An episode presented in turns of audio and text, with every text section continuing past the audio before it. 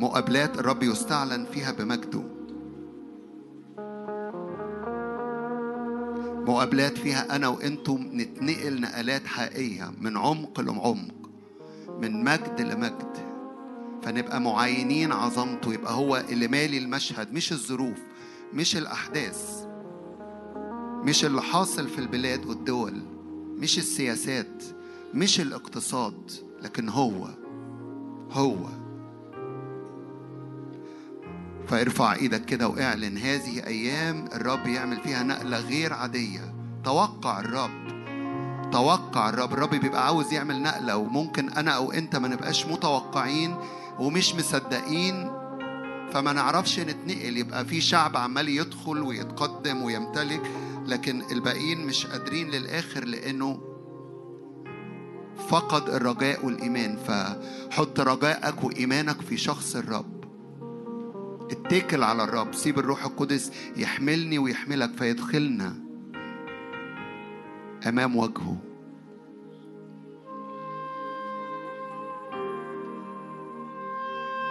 لأني أؤمن إنه في هذه الأيام الرب يتراءى الرب يلمع.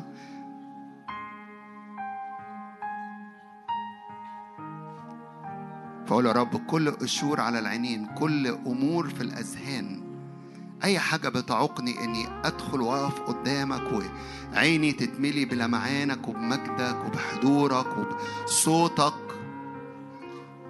صوت الرب القوة صوت الرب الجلال. صوت الرب يكسر كبرياء البحر وأرز لبنان والأمور العالية اللي إبليس بيحاول يبنيها.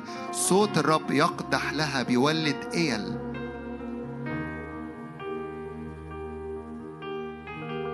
هللويا. وإحنا في روح الصلاة في متى 17 معنى نقف بيه مع بعض لإني أؤمن إنه هذا المعنى محتاج يلمع قدام عينينا للأيام دي. وإحنا داخلين كمان على نهاية السنة. وبعد ستة أيام أخذ يسوع بطرس ويعقوب ويوحنا أخاه وصعد بهم إلى جبل عالي منفردين. ففي حاجة ليها علاقة بالانفرادية بين الرب وبيني وبينك. وتغيرت هيئته قدامهم وأضاء وجهه كالشمس وصارت ثيابه بيضاء كالنور. وإذا موسى وإيليا قد ظهر لهم يتكلمان معه.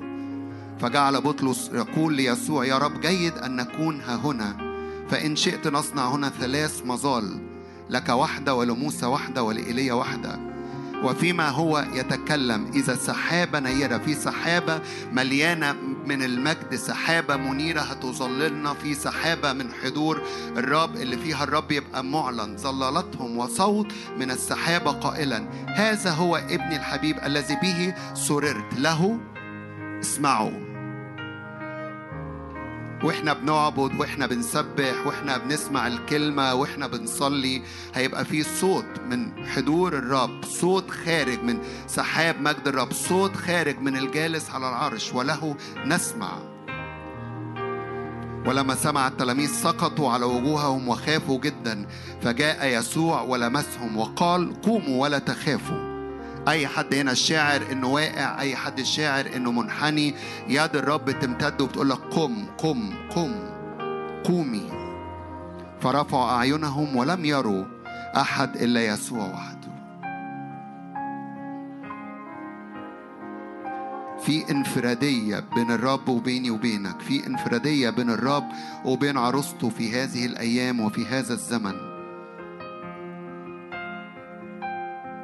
بينقلنا نقلة مختلفة أمام وجهه. يسوع.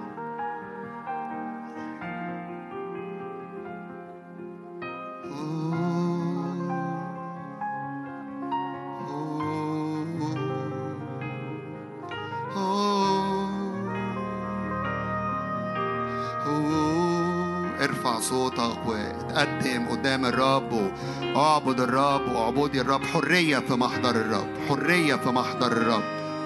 حرية في محضر الرب. الرب يأتي يأتي يأتي بسحاب مجده يملأ هذا المكان. الرب يأتي بسحاب مجده ويغطي هذا المكان. الرب يأتي بيده القديرة ويرفعنا.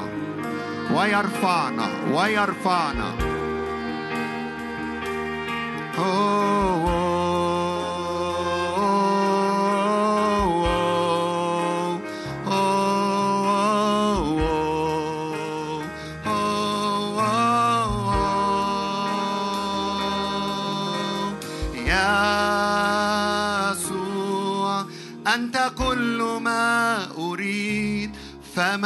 تسأل حيثما تذهب أتباعك.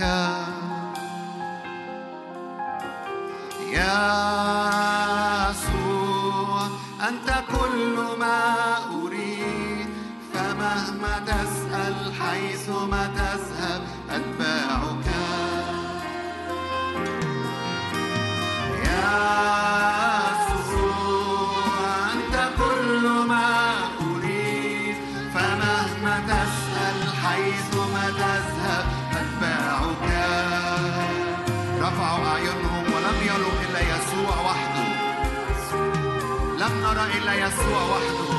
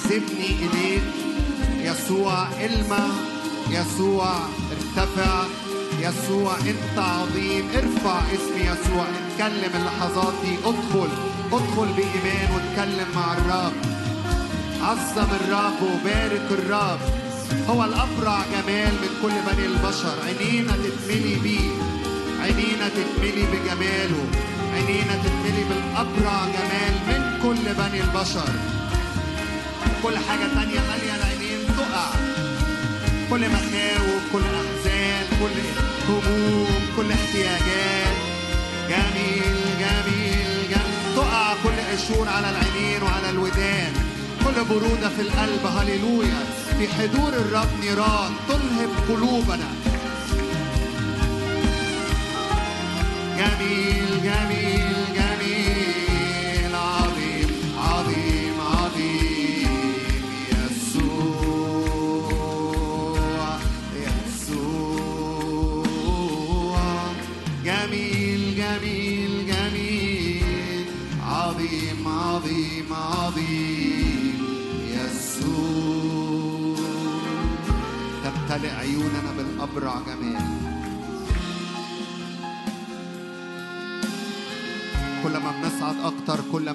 ما بتشوفش غيره أكتر كل ما بنتقدم أكتر وبندخل أكتر قريب منه.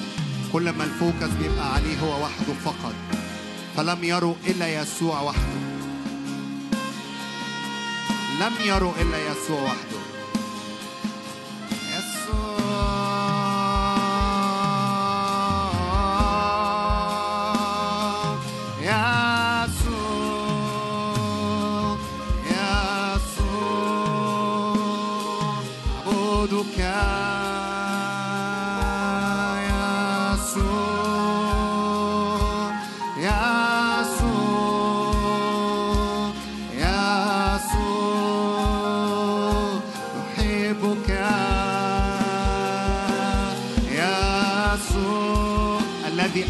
ومات لأجلنا.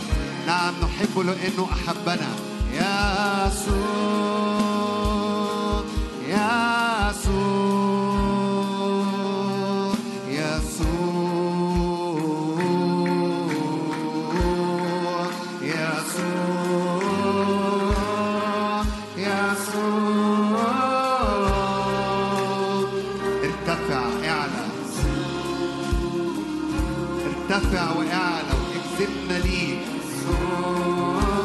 umarła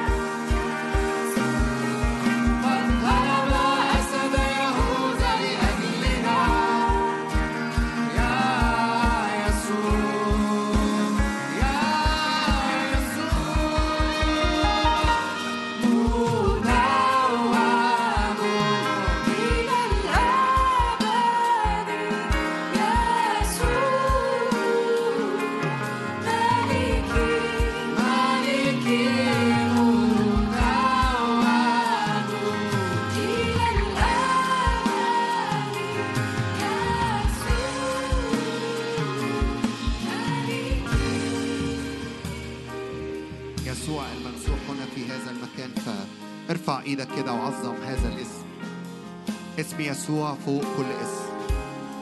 يسوع الممسوح وهذه المسحة تطلب النير اللي على حياتي وعلى حياتك. فنقف أمامه في حرية مجد أولاد الله.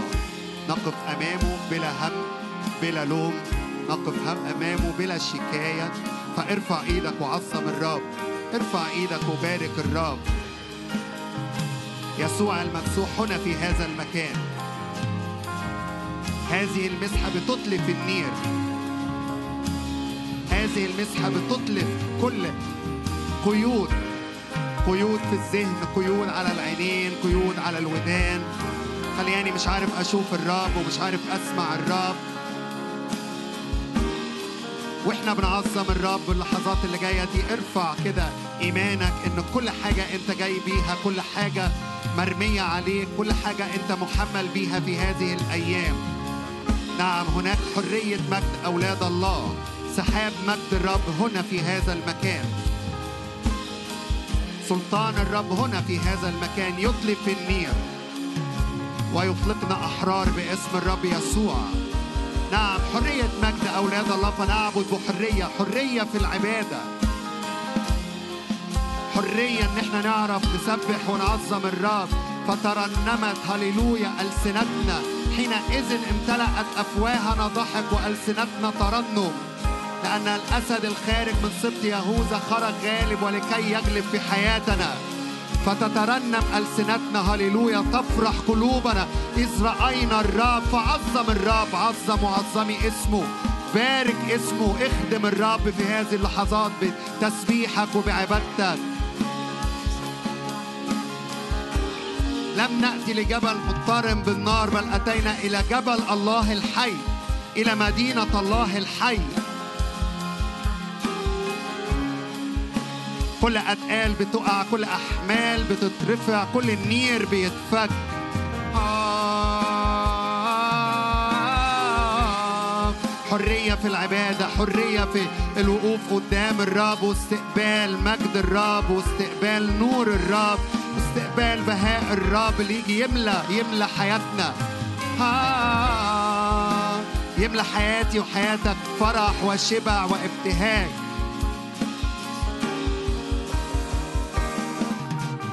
آه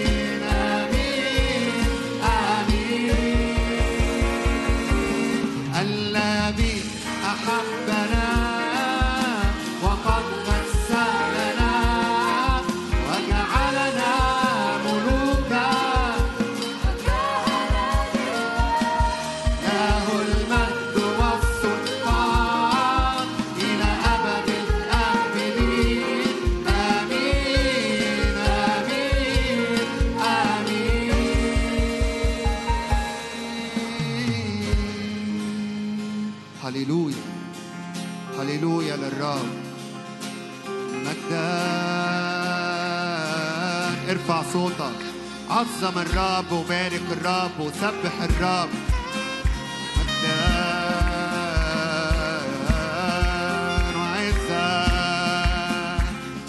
جالس على العرش. هاليلويا حرية وفرح وابتهاج في محضر الرب.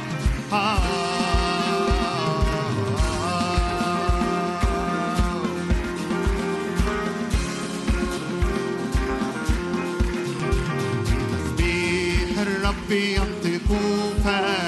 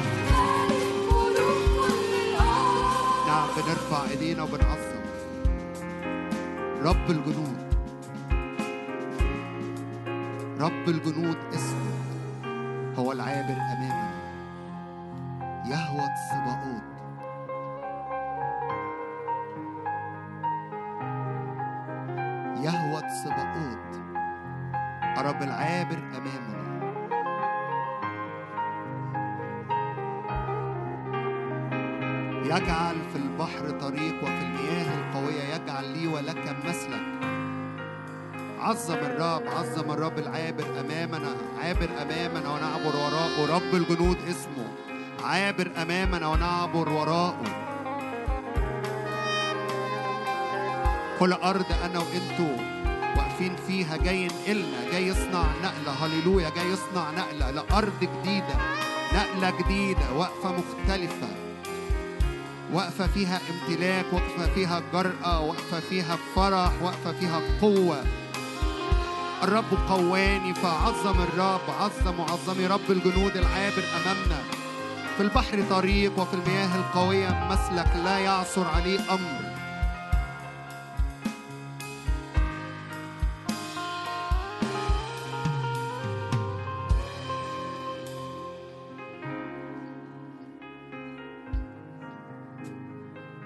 موسيقى هتكمل بتعزف وأنا وأنتم هن... هنفضل مثبتين عينينا كده عليه وبنعظمه. رب الجنود يهوى الصباؤوت العابر أمامي وأمامك.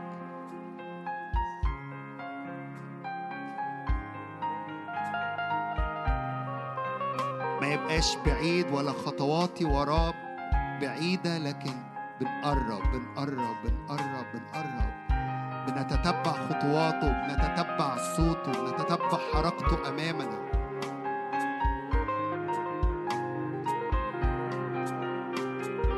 هو بار في كل طرقه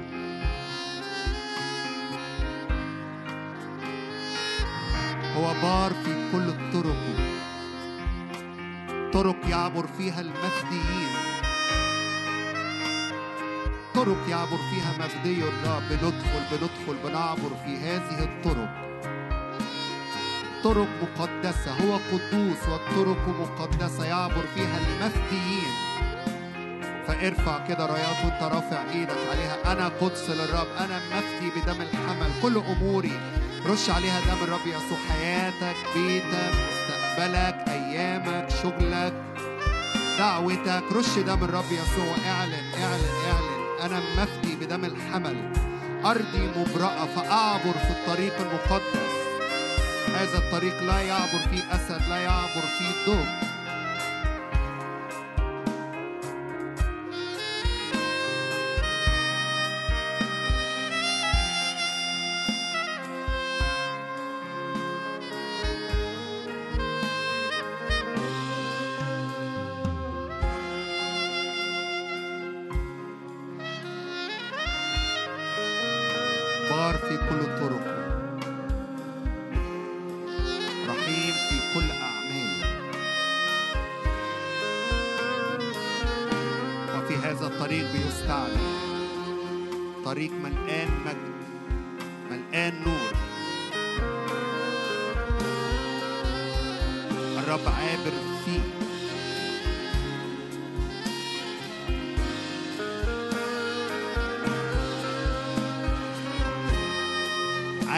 أمامي وأمام.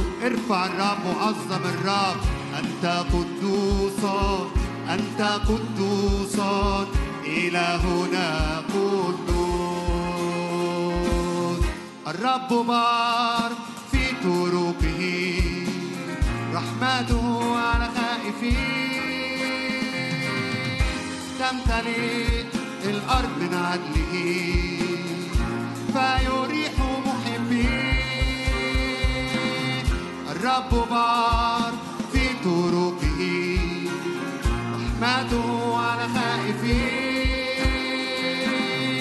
تمتلئ الأرض من عدله فيريح محبيه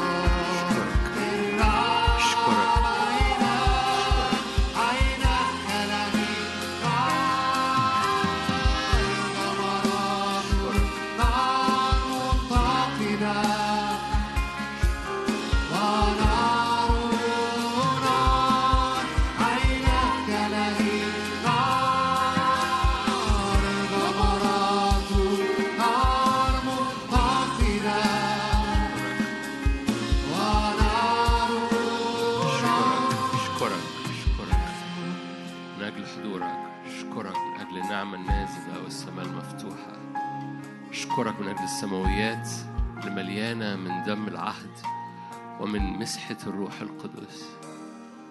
أشكرك من أجل سماويات بتعمل نقلات على أراضينا وعلى حياتنا وعلى كل حد فينا. أشكرك لأنك دفعت الثمن. أشكرك لأنك قلت قد أكمل. أشكرك أنك أتيت بنا إلى هذا الزمن لكي نمتلئ. أشكرك لأن الزيت النازل أقوى جدا من كل تصحر في الأرض. أشكرك أن الزيت النازل من عرش النعمة أقوى جدا. من كل موت ومن كل إعياء في الأرض أشكرك لأن النعمة النازلة والعسل النازل كما كان ينزل أيام يوناثان وداود. العسل النازل أقوى جدا أقوى جدا أقوى جدا. باسم الرب يسوع أشكرك لأنه مسحتك أقوى جدا من كل إزعاج وكل إعياء وكل زيت قديم مسحتك أقوى جدا ونارك أقوى جدا من كل زيت قديم باسم الرب يسوع. فتعالى تعالى أغمرنا تعالى غطسنا تعالى غطينا تعالى فيض في وسطنا باسم الرب يسوع. يا روح الله مسحة جديدة مسحة جديدة من عرش النعمة دهن طيب من عرش النعمة. تعالى أغمر هذا المكان تعالى افتح عينين. بقالها مدة ما شافتش. وتعالى سمع ودان بقالها مدة ما سمعتش. تعالى حرك قلوبنا. في حس جديد في الروح القدس. تعالى انعش ونشط العظام. تعالى باسم الرب يسوع لكي تطلق أبطالك. تعالى أبويا السماوي لأنه نعم إنها critical times إنها أزمنة حرجة في اسم الرب يسوع. فتعالى إلى من نذهب والحياة الأبدية عندك. إلى من نذهب يا رب نازله من عندك عطايا ونعم نازلا من عندك هللويا يا رب. أعين جديدة وأيادي جديدة وقوة جديدة تطلقها على كنيستك وعلى أبطالك. أشكرك لأن نازلة من عندك. كل عطية صالحة كل هبة تامة هي نازلة من فوق من أبو الأنوار الذي ليس عنده تغيير ولا ظل دوران. أشكرك لأنه هللويا. أمور النازلة من فوق هي فوق الجميع. الأمور النازلة من فوق هي فوق كل تصحر في الأرض. دوسي يا نفسي بعز وعبري دوسي يا نفسي بعز و- وعبري كل جبالك. وعبري كل تحدياتك وعبري كل مخاوفك. لأن الرب سلطك على الجبابرة. دوسي يا نفسي بعز لأنه الرب اللي بيفتح عينيكي والرب اللي بيفتح ودانك هللويا قد دعاكي محبوبة. قد دعاكي ابنة محبوبة. قد دعاكي للمجد باسم الرب. فدوسي يا نفسي بعز باسم الرب يسوع. مجد الرب يرى. مجد الرب يرى. انفض التراب من عليك. انفضي يا نفسي التراب. انتفضي من التراب قومي اجلسي يا بنت الملك. الرب أمر بالعز.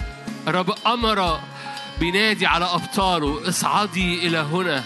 اصعدي إلى هنا. باسم الرب يسوع. الرب أمر أبطاله ليقفوا معا في الصف. رب أمر أبطاله لينتفضوا من الحالة ويقفوا في هذا الزمن. باسم الرب. أؤمن أؤمن أؤمن بترقيات في الروح. أؤمن بترقيات في هذه الأيام. ترقيات في الإنسان الباطن. نفض للتراب. أؤمن بحيات بتتكسر رأسها. أؤمن بسم خارج من الحية يبطل تأثيره. تحملون الحيات ولا يضركم شيء. إن شربوا شيئا مميتا لا يضرهم. أؤمن بسم حية ينتهي تأثيره. أؤمن برجلين بتدوس على العقارب وال- والقوات والحياة ولا يضرها شيء. أؤمن بتأثيرات العدو التي تنتهي صلاحيتها في حياة كثيرين. وسام كثير تنتهي قوته باسم الرب يسوع. أعلن دم الرب ومسحة الروح القدس التي هي أقوى جدا من كل صناعة العدو من كل صناعة العدو كل صناعة العدو كل كرافت كرافت الرب عمله. ايا كان ويتش كرافت أو كرافت حاجة بناها العدو. هو من كل كرافت عمله العدو. يتكسر تركيبته. تركيبته بتتكسر. أفكاره بتتكسر. تأثيراته بتتكسر. سم الحيه يبطل تأثيره. باسم الرب يسوع إن شربوا شيئا مميتا لن يضرهم.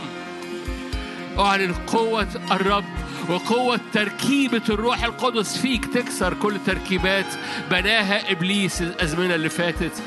باسم الرب يسوع. قومي قومي يا نفسي انتفضي بعز باسم الرب يسوع. لا انحناء فيما بعد. صلي معايا صلي معايا وتنبأ معايا. لا انحناء فيما بعد لا سلب ولا استنزاف باسم الرب الع- العسل النازل في البرية كافي جدا أقوى جدا. لا تصحر فيما بعد. نهاية للتصحر. لا تصحر فيما بعد. لا قوة للسحرة في النفس ولا قوة للسحرة على المسحة ولا خنق للصوت النبوي. لا خنق للصوت النبوي باسم الرب يسوع. لن يحدث خنق للصوت في جو جواك ولا جواكي لن يحدث خنق لصوت الكنيسة. تنبأ معايا. صلي بالروح. لو بتصلي بالروح. لا خنق للصوت النبوي. الرب يطلق صوته. والرب يطلق قوته ومجده باسم الرب يسوع. مجد الرب يرى. مجد الرب يرى. هللويا. أؤمن بترقيات في الروح. وأؤمن بملكوت الرب علينا في هذه الأيام. جينا لكي نستقبل ترقية. جينا لكي نستقبل من عرش النعمة. طيب. وجئنا لكي نشتار من العسل النازل. وجئنا لكي تنفتح أعيننا وتنفتح آذاننا. وتقف أرجلنا على قمة الجبال الرب لماذا أتى الجبال المسنمة ترصدن الجبل الذي اشتهاه الرب مسكنا له؟ نعم مركبات ألوف تحيط بجبل الرب. مركبات ألوف مركبات الرب وحضور الرب. سينا في القدس الرب فيها في اسم الرب يسوع. باسم الرب يسوع.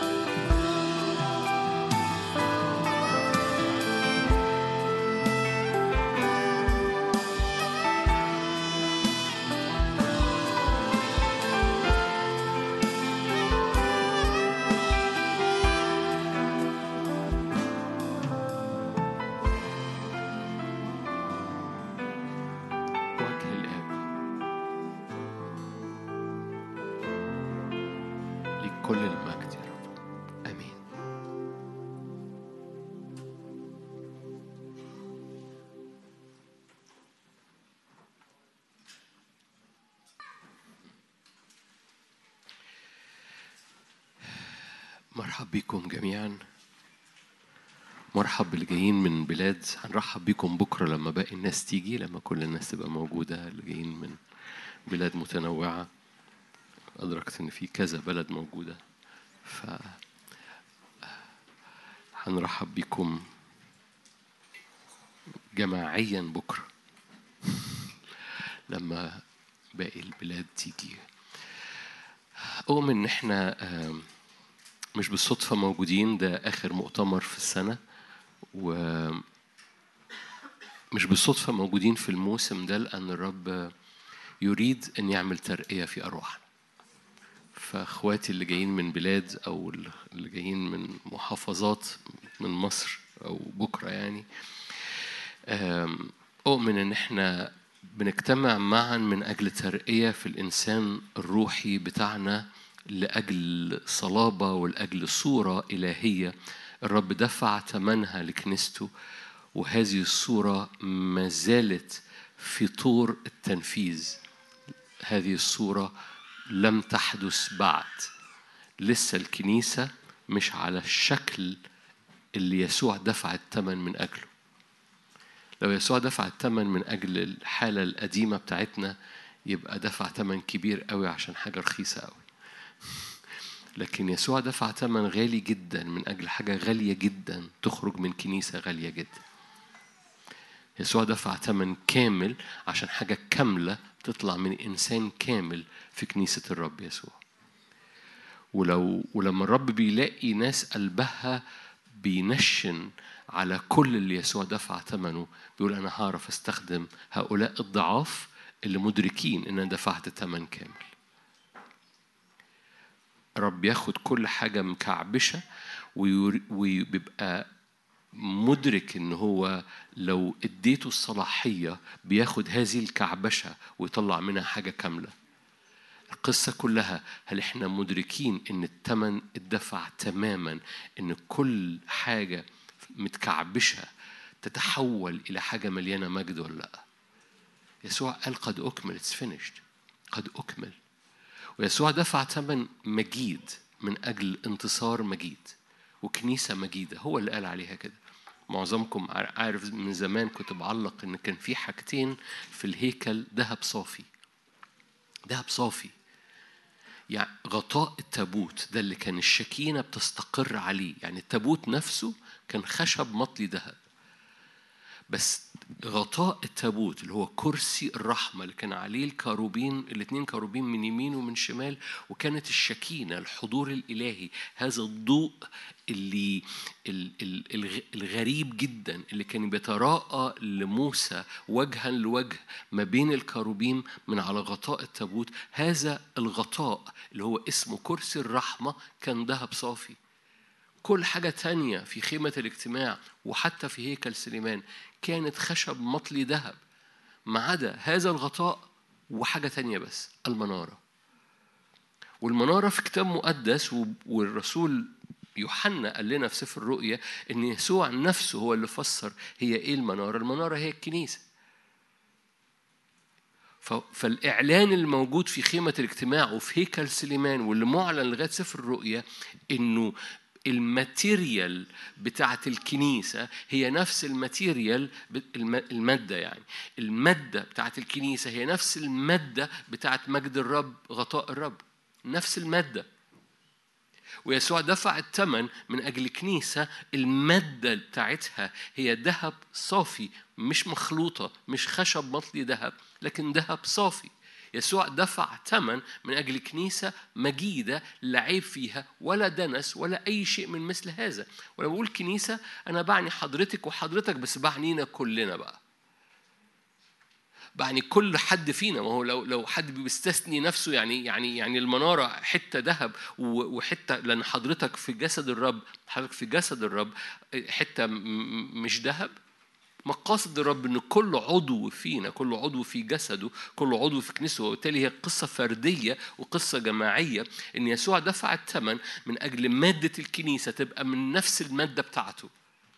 لأن غطاء التابوت ذهب صافي والمنارة ذهب صافي وأي حاجة تانية المائدة بتاعت خبز الوجوه كل حاجة تانية المسبح كل حاجة عبارة عن خشب مطلي ذهب.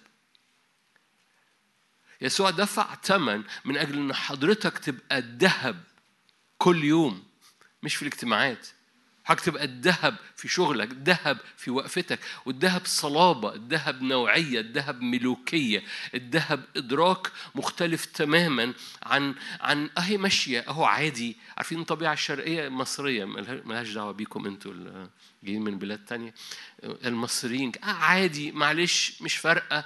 أهو إن شاء الله كله ماشي.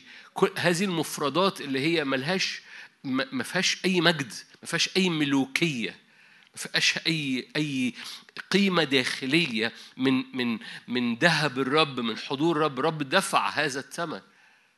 إن المادة بتاعت الكنيسة تبقى مليانة آه، مصداقية ومليانة قداسة ومليانة لأن الذهب بيعدي بالنار.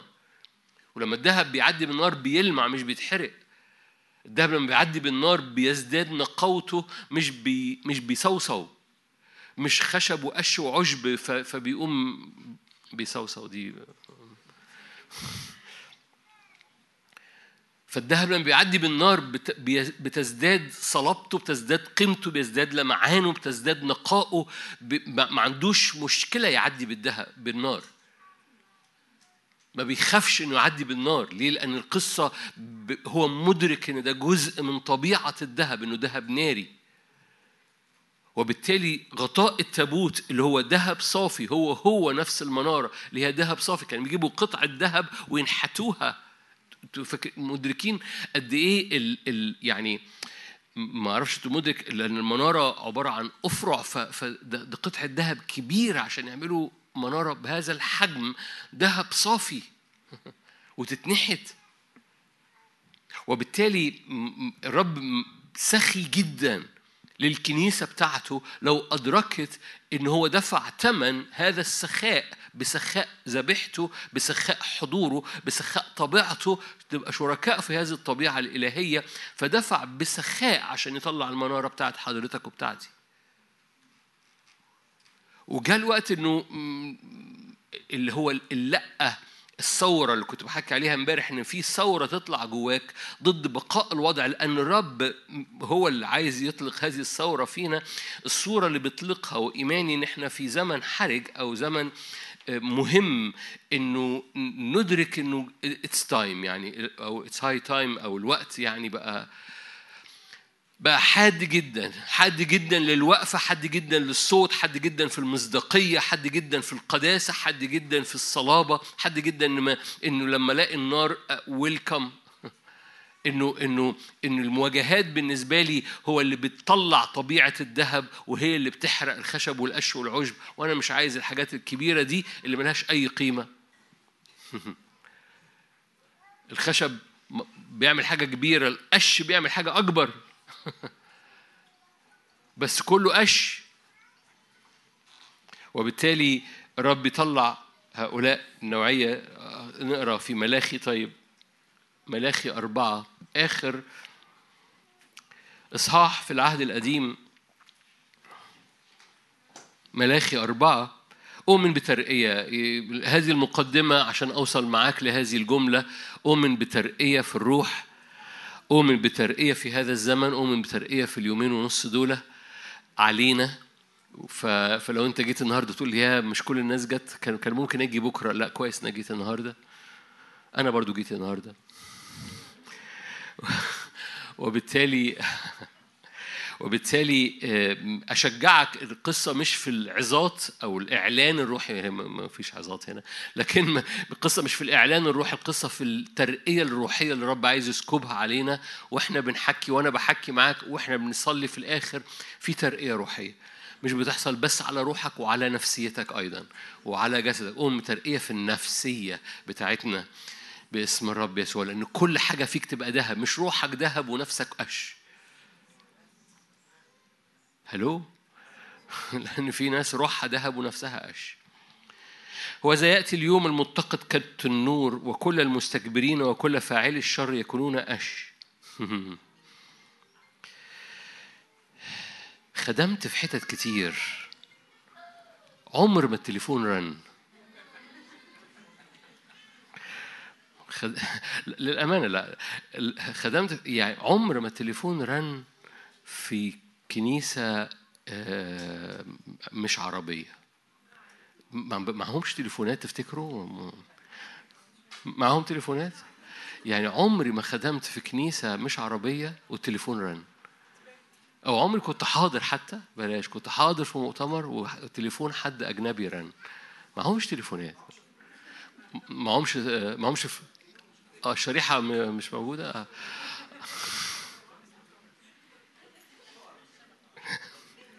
الشبكة واقعة عندهم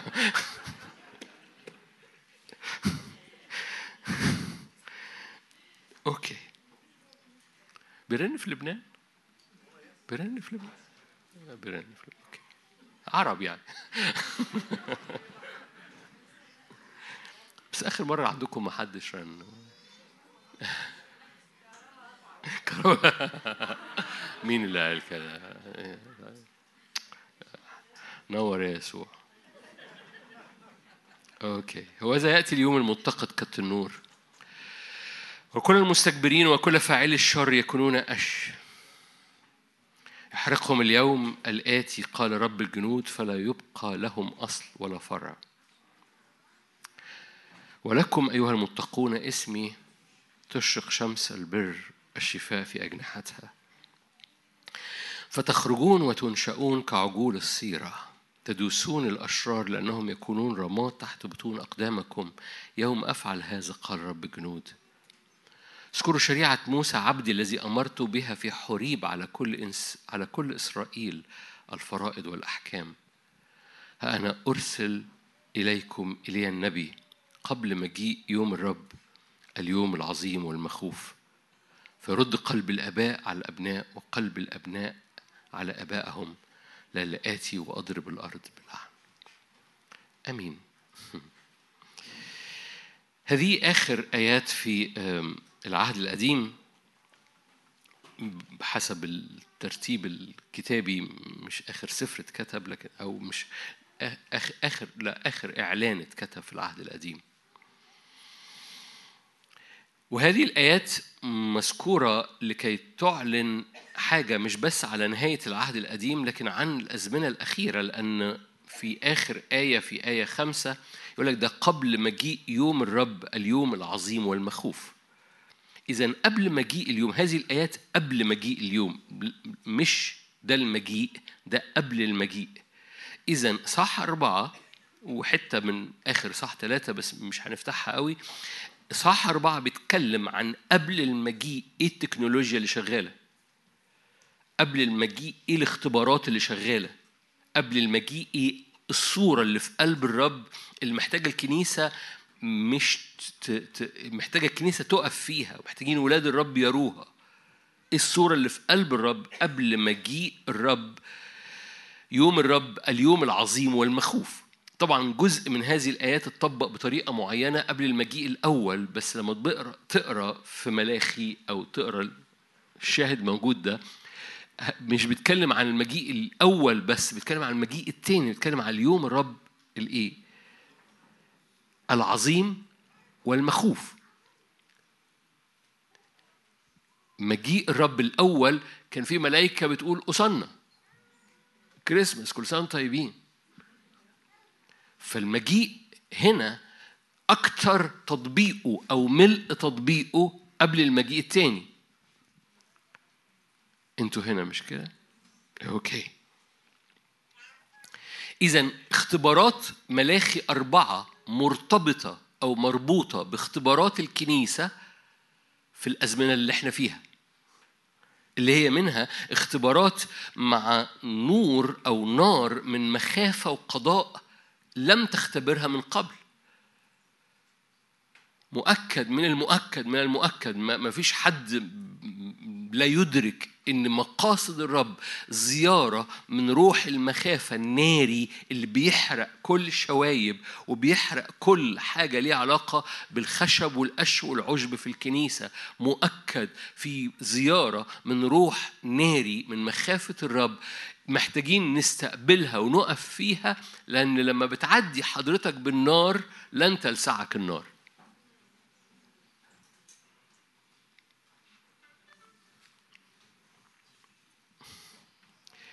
اللي بيعبروا بالنار ما بيخافوش من مواجهات نارية.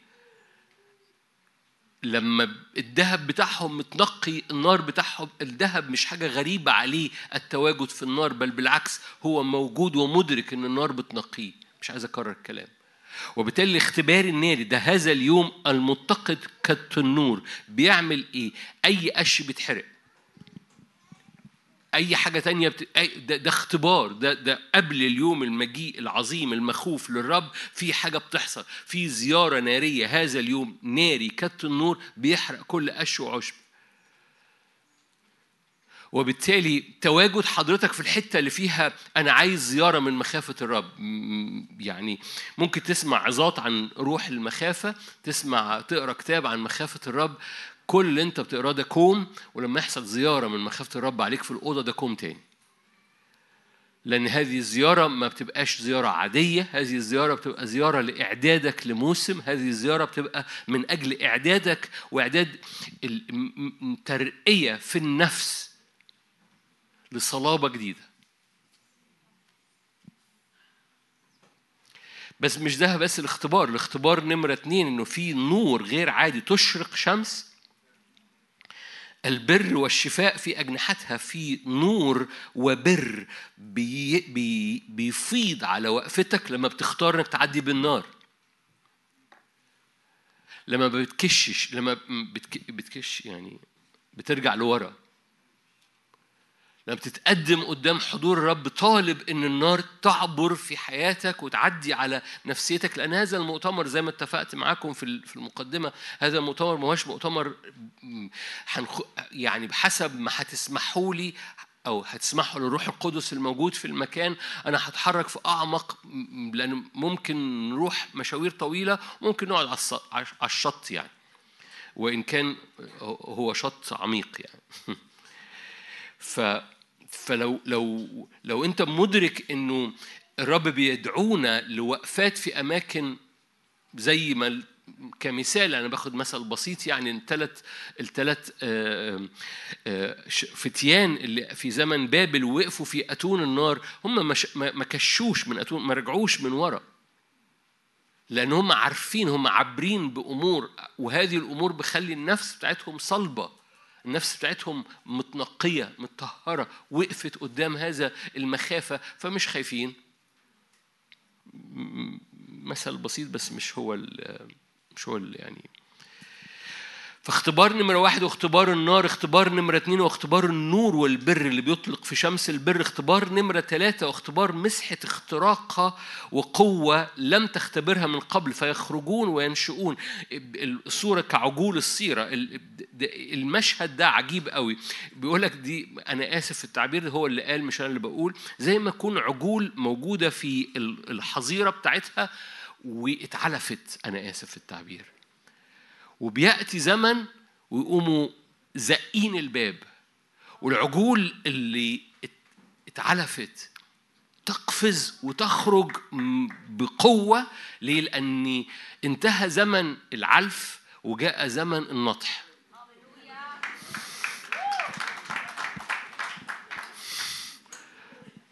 أنا آسف التعبيرات. لو حضرتك أو حضرتك بتوعظوا ما تستعملش هذه التعبيرات في أي وعظة من فضلك. بس مع احترامي للعجول. طبعا الصعايدة مش فاهمين لأن العجول عندهم يعني كل واحد وعجله.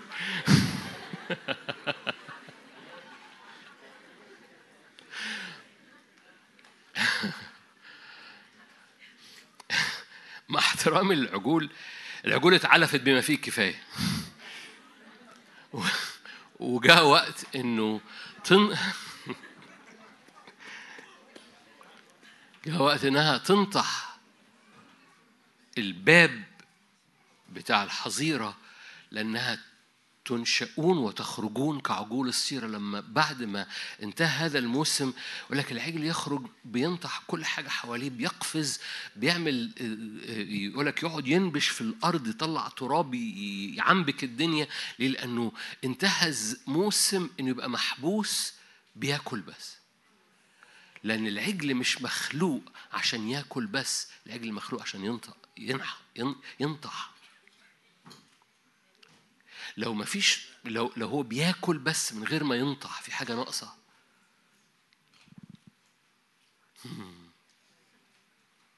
أنتوا فاهمين طبعا مش كده ولا محتاجين ترجمة تفسيرية تحت لأن هذه المسحة الاختراقة دي تدسون الأشرار لأنهم يكونون رمادا تحت بطون أقدامكم. يوم أفعل هذا هو ده اللي بيحصل. بي بيدوس على كل حاجة بيعمل بيعمل زو عنبكة في ال- المكان. ليه؟ لأنه كان محبوس عليه وعمال بياكل بياكل بياكل بياكل. بس جاء الزمن بقى يدوس الأشرار. أذكرك الرب دفع ثمن.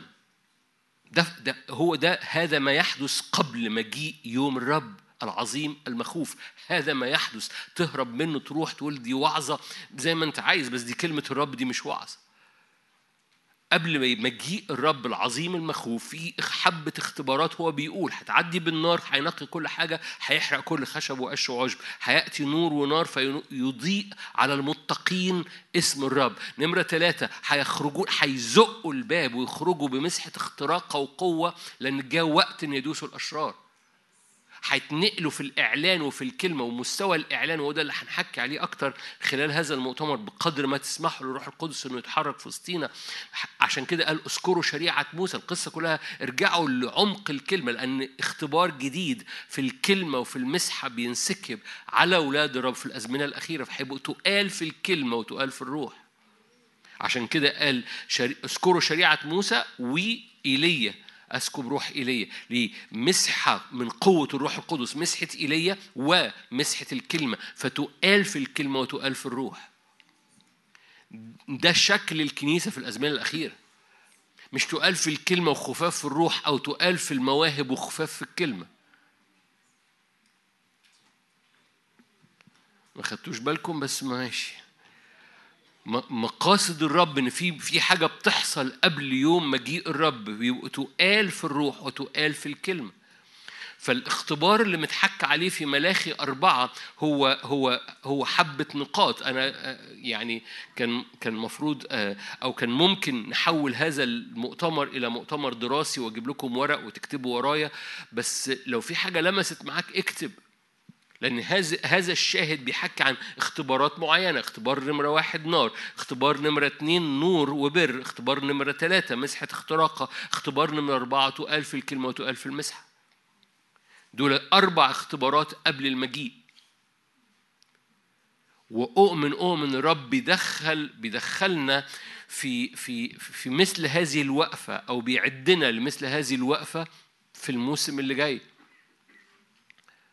وده جزء من الترقية اللي الرب عايز يعملها.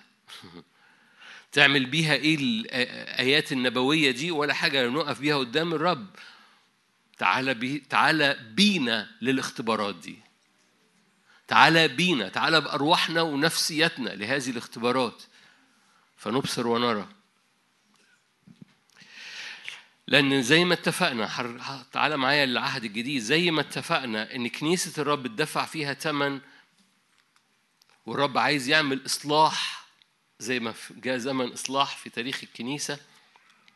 عايز يعمل إصلاح في الكنيسة للصورة الأصلية. الإصلاح لا يأتي بحاجة اختراع. الإصلاح يأتي بإعادة تركيب بحسب الصورة اللي في قلبه للكنيسة المجيدة اللي كلها ذهب. فرب يعيد تركيبنا. الرب لن يسكب مسحة 23 وطالع على زقاق 22 وراجع.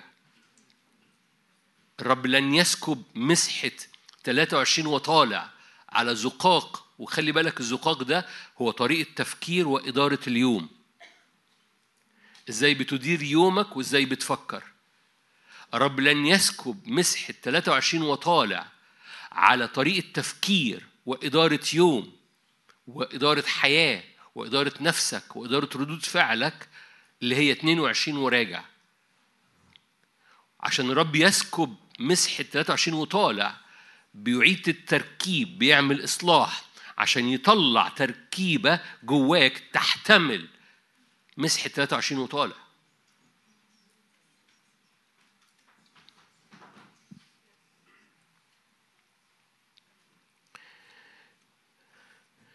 تجاوبنا مع مع مع ال ال الصوابع الرب اللي بت بت بتغير التركيبة. تجاوبنا هو اللي بيسمح لهذه النعمة إنها تنسكب فينا لأنه مش هيسكب. لو جاز التعبير مسحه 23 وطالع على نفس الإناء بتاعي اللي بيفكر بنفس الطريقة اللي هيرد نفس ردود الأفعال اللي هيتعامل مع الناس بنفس الطريقة واللي هيدير يومه بنفس الطريقة. هقف وارفع ايديا وارنم نفس الترنيمة بس هينسكب على اللي جنبي من يمين وعلى اللي جنبي من شمال وأنا مش هينسكب عليا لأن ما زالت دماغي وما زالت نفسيتي متركبة في تركيبة قديمة لو انسكب عليها الخبر الجديدة لن أحتمل.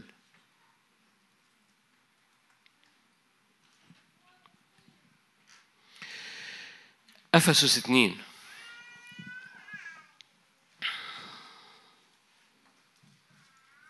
أشكرك جدا. ميرسي خالص. ما كانش لازم تتعبي نفسك.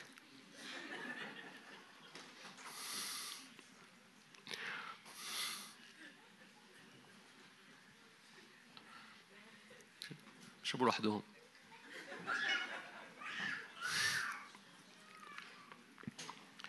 أفسس اثنين.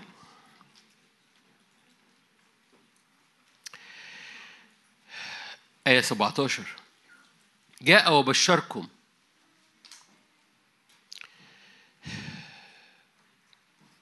جاء وبشركم بسلام من أنتم البعيدين والقريبين.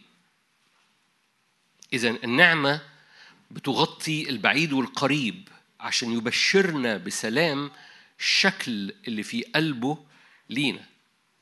لأن به لنا كلينا قدوما في روح واحد إلى الآب. بالمسيح بالابن لنا قدوم بس مش مش لوحدينا. كلينا طبعا لو أنت بصيت هنا هو بيتكلم عن شعب العهد القديم وشعب العهد الجديد يصير إنسان واحد.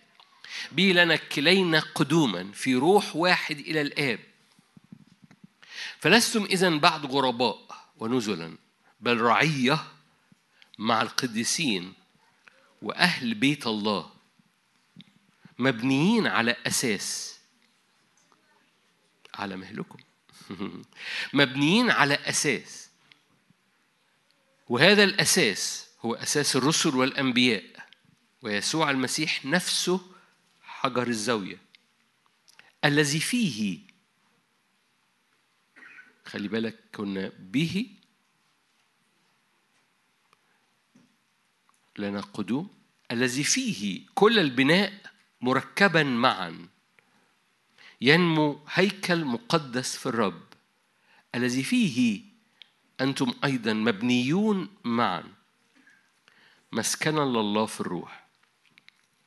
استاذنكم أقرأ تاني من 18 به لنا كلينا قدوم في روح واحد إلى الآب. فلستم إذن بعد غرباء ونزل. بل رعية مع القديسين وأهل بيت الله. مبنيين على أساس. الرسل والأنبياء ويسوع المسيح نفسه حجر الزاوية الذي فيه كل البنى مركبا معا ينمو هيكلا مقدسا في الرب الذي فيه أنتم أيضا مبنيون معا. مسكنا لله في الروح. آمين.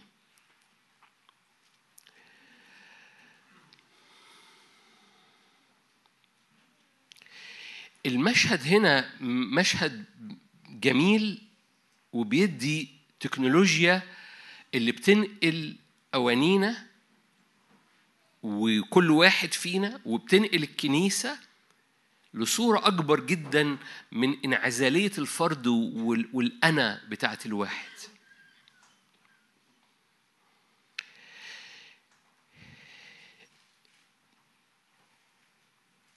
آية عشرين وهي الآية المحورية لهذه الأيام ممكن ناخدها ونتكلم عن رسل الأنبياء. بس هتبقى الحقيقي الحقيقي الحقيقي. لو هي لو إحنا دي مدرسة ودي مدرسة الرسل والأنبياء هيبقى بنتكلم في حتة تاني وبنعمل تعليم بطريقة تانية خالص. وفي حاجة اسمها مدرسة الرسل والأنبياء لكن الحقيقي بتاع هذه الآية هو بيحكي عن مشهد جسد كامل.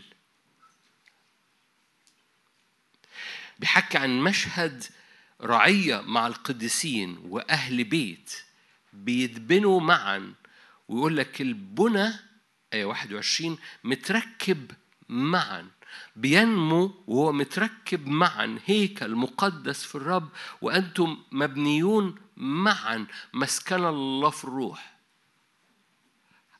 خلي بالك ما زال هذا المؤتمر عن أساس رسل الأنبياء وحكي معاك وبحسب ما هتسمحوا لي هنوصل وحتى نتكلم عن الوظيفتين لو لو أنتوا فتحتوا مجال للروح القدس إنه يعمل كده في وسطينا. لكن الكونتكست لما تقراه هو بيحكي عن تركيبة في الكنيسة بتسمح إن هذه الكنيسة يحصل فيها إصلاح. من أي شكل مشوه فيها عشان الكنيسة تتبني وتبقى متركبة مظبوط هيكل للرب. ولما بقول كنيسة هو حضرتك لوحدك وحضرتك لوحدك بس أنتوا متركبين معا كلنا متركبين معا في صورة مركبة. بصوا أفسس أربعة. إحنا كنا في أفسس اثنين أفسس أربعة. صادقين في المحبة آية 15 صادقين في المحبة ننمو. خلي بالك ده بعد ما اتكلم عن الرسل الأنبياء بر- برضو. فهتفهم إزاي قصة الرسل الأنبياء دي محورية حالا. صادقين في المحبة ننمو في كل شيء إلى ذاك الذي هو الرأس المسيح حجر الزاوية. في أفسس 2 حجر الزاوية هنا الرأس. الذي منه كل الجسد إيه؟ فاكرين مركبا معا دي؟ مرتين في أفسس 2 مركبا معا ومقترنا بمؤازرة كل مفصل حسب عمل على قياس كل جزء يحصل نمو الجسد لبنيانه في المحبة. فالمشهدين في 2 وفي افسس 4 بيحكي عن حاجة متركبة معا في تركيبة بحسب قلب الرب وهذه التركيبة متركبة معا لها رأس أو لها حجر زاوية. منه بتنساب نعمة بس بتنساب النعمة دي على التركيبة الصح. لأن الرب ما بيسكبش نعمة على زقاق لا يحتمل هذه التركيبة. فالرب بيعمل إصلاح لتفكيري إنائي نفسيتي عشان يعرف الرب يسكب نعمة تحتمل أن يكون في بناء الهيكل.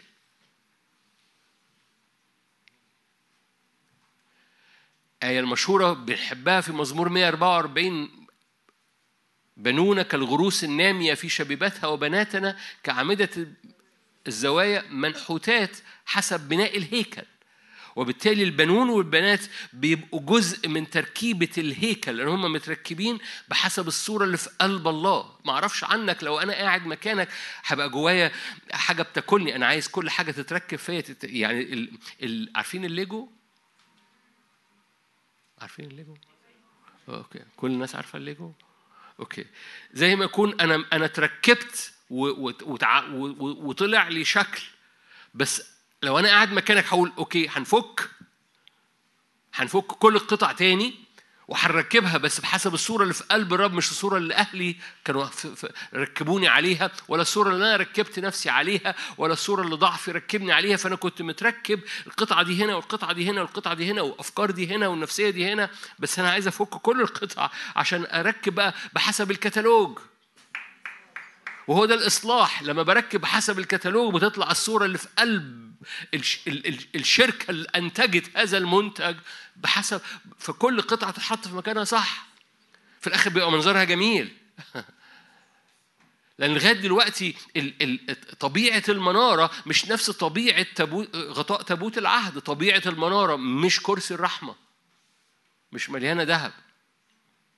فيها ذهب بس فيها خلط.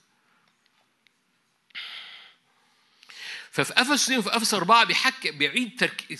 التعبير هذا المتركبين معا بس متركبين معا في جسد له رأس وهذا الرأس مليان نعمة بيسكب نعمة وه... وهنا اسمه رأس في أفسس أربعة وفي أفسس اثنين اسمه حجر الزاوية. واختلفوا المفسرين. هنا الحقيقة للأمانة في افسس 2 موجودة كحجر الزاوية. فعلا حجر الزاوية هو الحجر اللي بيتحط في كورنر المبنى. وخليني أشرح لك القصة دي. بعضكم سمعني بقولها قبل كده. هو الحجر اللي بيتحط في الزاوية فعلا كان مهم جدا يبقى أول حجر يختاروه. لأن زمان الحجارة ما كانتش بتت... الحجارة كانت بتتركب تأتي زي ما هي ويركبوها على بعض. فكان لازم يختار حجر الزاوية لأن بحسب أضلاع حجر الزاوية حجم المبنى. فكان البنائين يروحوا ويشوفوا الأرض. وكان عندهم مراسم معينة بعضكم سمعني بعلق هذا التعليق لأن هذا التعليق في في في التاريخ ال ال ال ال اليهودي يعني. إنه كانوا يعدوا في الأرض ويبصوا على مساحة الأرض لازم يختاروا حجر زاوية مناسب أضلاعه للحجم بتاع الأرض.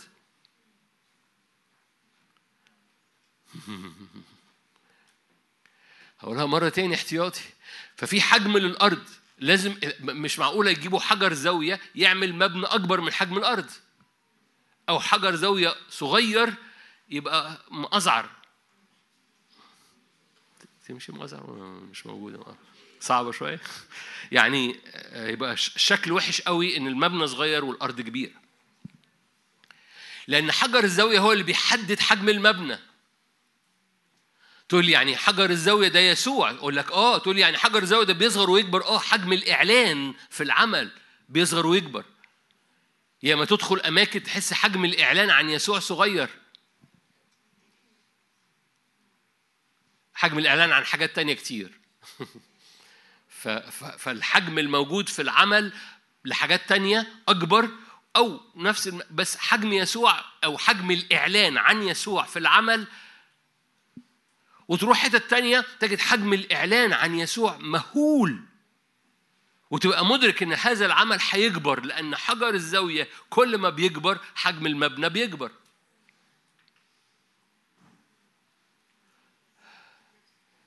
ودي أفضل وسيلة لنمو الكنيسة. مش إنه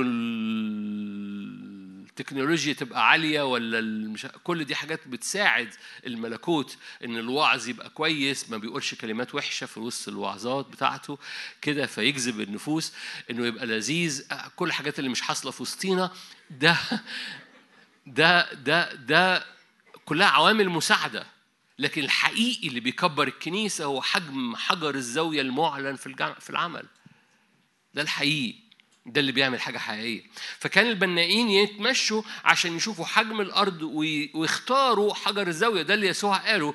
البنائين وهم بيعدوا راحوا ليسوع المسيح وقالوا لا مش هو ده حجر الزاوية. الحجر الذي رفضه البناؤون صار رأس الزاوية. أوكي؟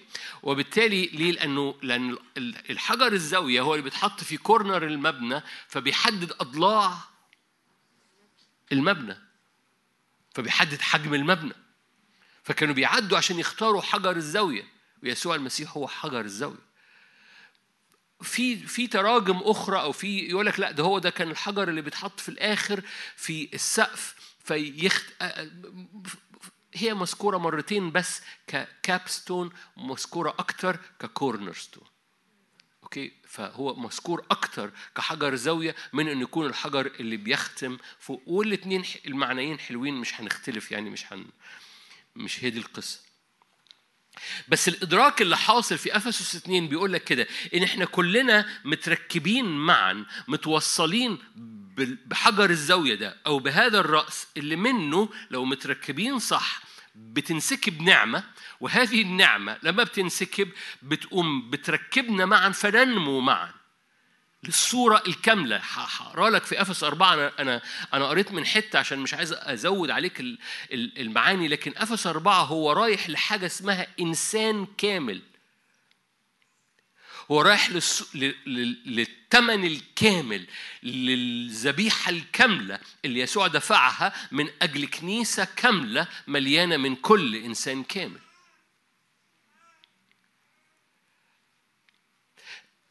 في حاجة اسمها إنسان كامل.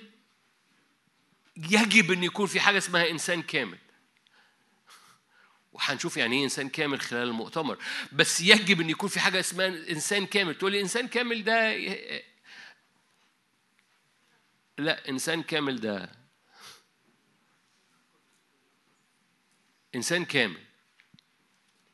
يسوع دفع ثمن كامل من أجل إنسان كامل. آه. ويطلع واحد لا كمال إلا لله. ودي مش آية حضرتك بس بس مش هو ده القصة مش إنسان كامل يعني كبرية. لا كامل إلا الله. مش- السوق بيقول كده برضه؟ عندنا في مصر. مش هبص لك.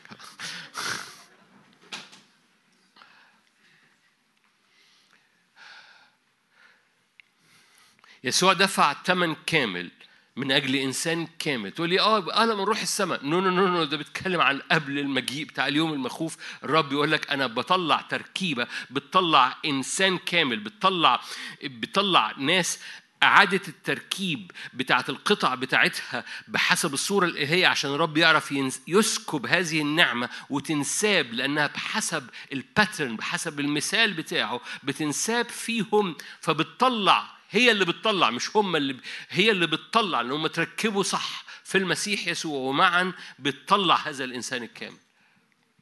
فأرارك مرة تاني أفسس اتنين به لنا كلينا قدوم في روح واحد. الآب فلا- آية 19 فلستم إذا بعد غرباء ونزل. مش كل واحد بي يعني مش كل واحد أهو بحسب ال- ال- التركيبة بتاعته بحسب التربية بتاعته بحسب عجبه ولا مش عجبه بل رعية مع القديسين وأهل بيت مبنيين. هقراها وبرغم إن أنا عايز أركز في حاجة تانية قبل ما ندوس أكتر النهارده على خفيف وبكرة بالكامل وبعده بالكامل على الرسل والأنبياء. فأنا هدوس على الرسل والأنبياء ما تقلقش. مبنيين على أساس الرسل والانبياء ويسوع المسيح نفسه حجر الزاوية اللي فيه كل البنى مركبا معا ننمو هيكل مقدس في الرب. فيه أنتم أيضا مبنيون معا. مسكنا لله في الروح. الصورة اللي متصورة في أفسس أربعة. طيب، نفتح أفسس أربعة. هذا الرأس ننمو إلى الرأس مركبين معا فيه. هو حجر الزاوية هو الكورنر ستون هو ال... تأتي الآيات اللي كنا حافظينها في آية 8 يقول إذ صعد إلى العلاء. أفس 4 8 إذ صعد إلى العلاء. ما ده ده ده مين ده؟ أنا عارف إن يسوع. ده حجر الزاوية. ده رأس الجسد. إذ صعد إلى العلاء. سبى سبيا. وأعطى الناس عطايا. أما أنه صعد ما هو إلا أنه نزل أيضا أولا إلى أقسام الأرض السفلى. فهذا الرأس مش رأس أو هذه حجر الزاوية ده ده حجر مؤسس ومختبر حجر ممتحن حجر نزل إلى أقسام الأرض السفلى. صدقني ده مهم الكلام ده. يعني حجر مش في أي تقول لي ده آه طبعا ده يسوع. أقول لك صبرا صبرا صبرا صبرا. هذا الحجر مش أي بريشر يعمل له كراك مش أي ضغط يعمل له شرخ. ده حجر مؤمن وممتحن.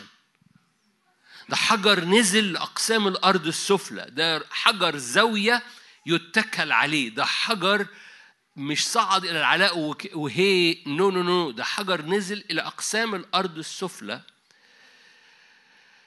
ما إنه صعد ما هو إلا أنه نزل أيضا أولا إلى أقسام الأرض السفلى. الذي نزل هو الذي صعد أيضا فوق جميع السماوات لكي يملأ الكل.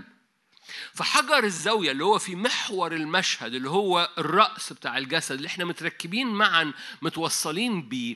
هذا الحجر حجر ممتحن في أقسام الأرض السفلى لكن نزل أقسام الأرض السفلى لكن صعد إلى العلاء. وهذا هذا الأكشن من الحجر بتاعنا اللي إحنا متركبين فيه لأنه امتحن بيسكب عطايا. فبيقوم مرتب الجسد أو مرتب النعمة اللي نازلة على الجسد لأنه الجسد ده متركب معا عشان يتبني معا هيكل الله مسكنا لله لإنسان كامل. يا رب تكون نورت. لما أنا بتركب مع الراس صح كل خير الراس بتؤمر بيه بيعدي فيا. لو عقلة صباعي مكسورة فمقطوعة عن الدم ومقطوعة عن العصارة ومقطوعة عن إنها الزبالة بتاعتها ترجع في في الأوردة والخير بتاعها يأتي في الشرايين فصباعي عقلته مش متوصلة صح مع الإيد. بيجيله جرجرينة بيجيله بيموت بيسود. لأنه مش متركب صح مع الرأس. Are you here؟ فالغريب والنزيل هو كل واحد بقى في في في في الجزيرة بتاعته أو في الأفكار بتاعته أو في هو بيحب يعمل إيه. بس المبنى متركب معا متوصل برأس وهذا الرأس حجر زاوية ممتحن يتكل عليه. بس هذا الحجر بيسكب نعم على الجسد كله. أوكي؟ صدقني أنا رايح معاك لحتة. ارجع معايا لافسس 2 أنا آسف.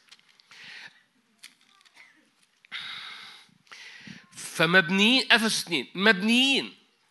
أخيرا هخش على الآية دي. سنة صغيرة بس مش هدوس. مبنيين على أساس.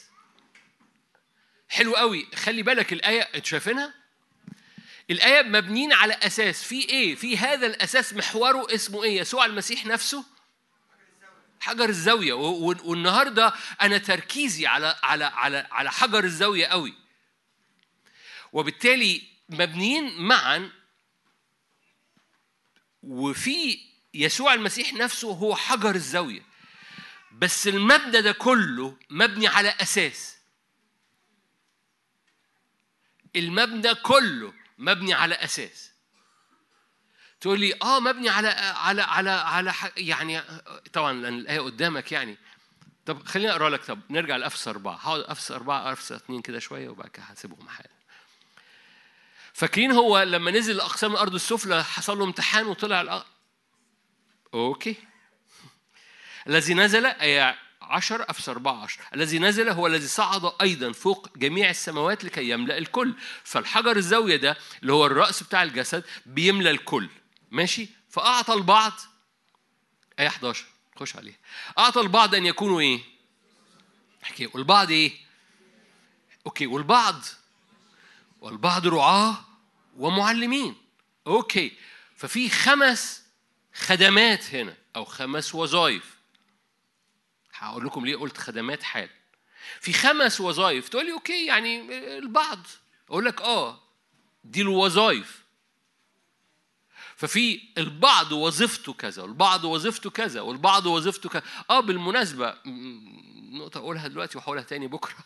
لأن بيطلع كل شوية. ما ما فيش حاجة اسمها رسل دلوقتي ما فيش حاجة اسمها أنبياء دلوقتي. حلو قوي اقرأ معايا الآية. أعطى البعض أن يكونوا رسل البعض أنبياء البعض مبشرين البعض رعاة ومعلمين. لأجل إيه؟ تكميل القديسين فبالمناسبة برضو تعليق الخمس وظائف دي مش عشان هي تخدم. الخمس وظائف دي علشان تكمل القديسين عشان القديسين يخدموا.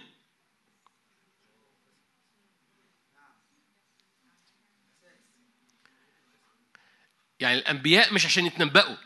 الأنبياء عشان يفتحوا بوابة من النعمة لتكميل القديسين عشان القديسين يتنبأوا.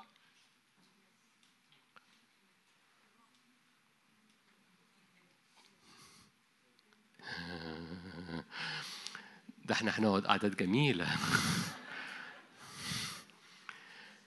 هو ليه أعطى البعض أن يكونوا رسلا البعض أنبياء البعض رعاة كارزين والبعض رعاة ومعلمين ليه؟ لتكميل القديسين عشان القديسين يخدموا لبنيان جسد المسيح فاكرين عجول السيرة؟ الخمس وظائف دي مش عشان تعلي في العجول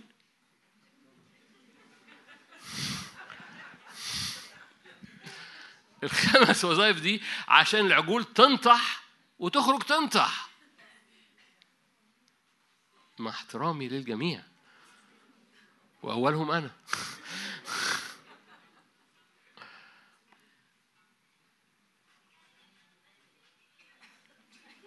يبقى أنت في مصر. لأجل تكميل القديسين لعمل الخدمه لبنيان جسد المسيح. فنمرة واحد وده كده بتلغي الوظائف. no no no هنخش على الوظائف بس احتمال يوم السبت. لأن ال- ال- الروح بتاعت الآيات بالمناسبة مش بتاع أصل القصة إيه؟ إن حد يقول فلان ده نبي. واو واو واو. هنا هنا التشوه اللي بيحصل اللي بيخلي القصة مشوهة. وبيعلي الإنسان مش بيعلي التركيبة اللي جاية من الرأس وحجر الزاوية اللي إحنا هنسبحه النهاردة. فبيعلي وظائف مش بيعلي اللي منه كل هبة وكل عطية صالحة نازلة من فوق.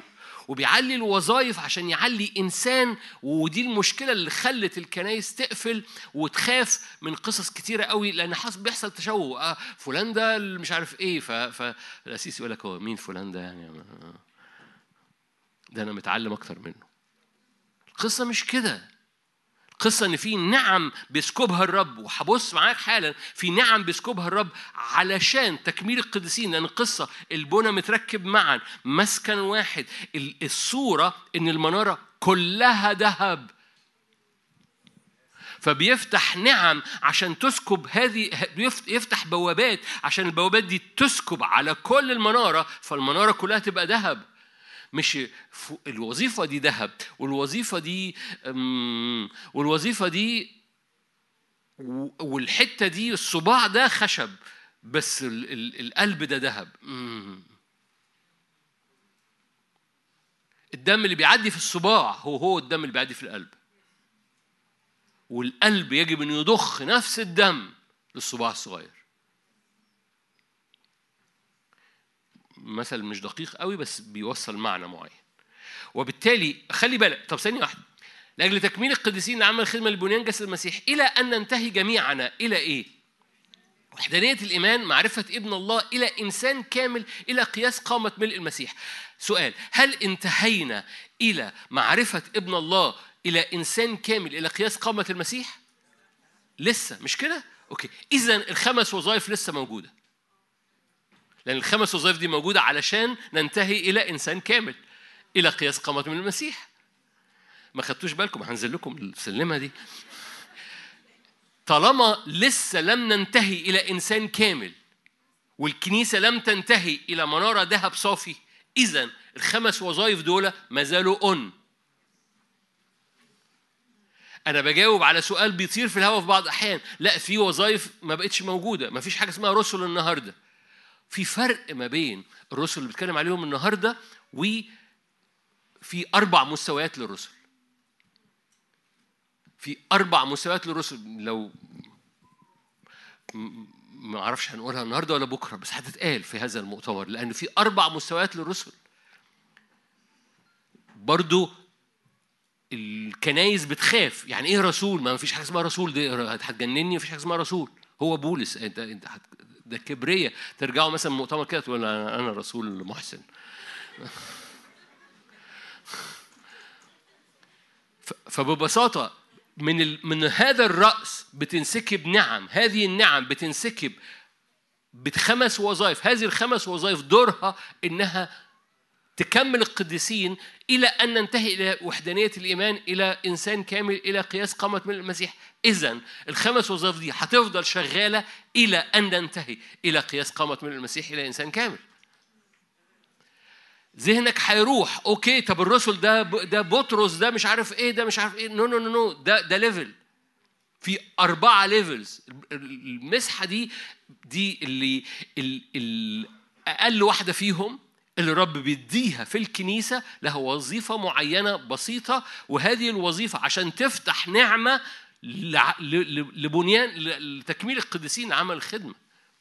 مش عشان يمشي يمشي ببادج يقول أنا رسول.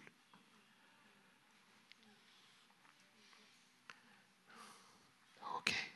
أطلع.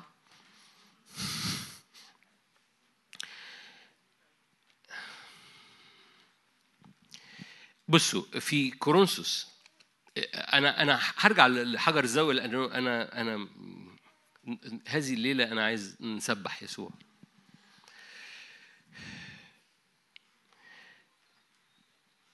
ليس أحد يقول في كورنثوس اولى 12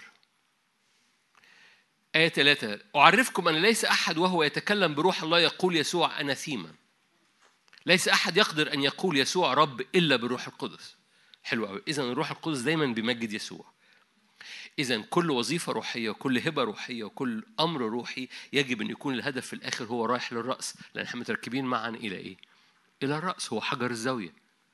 هو الحجر اللي يمتحن هو الحجر الذي أمتحن ويمكنك أن تثق فيه. إحنا متركبين معا إلى ذلك الرأس.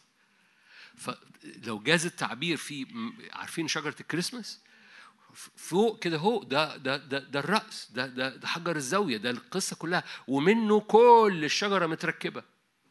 فمنه بتنسكب كل نعمة كل عطية كل خدمة كل حاجة. بس اللي نازل من هذا الرأس بينسكب على كل الشجر الشجر كلها تبقى ذهب. أوكي. بحاول أديكوا صورة. كمل معايا.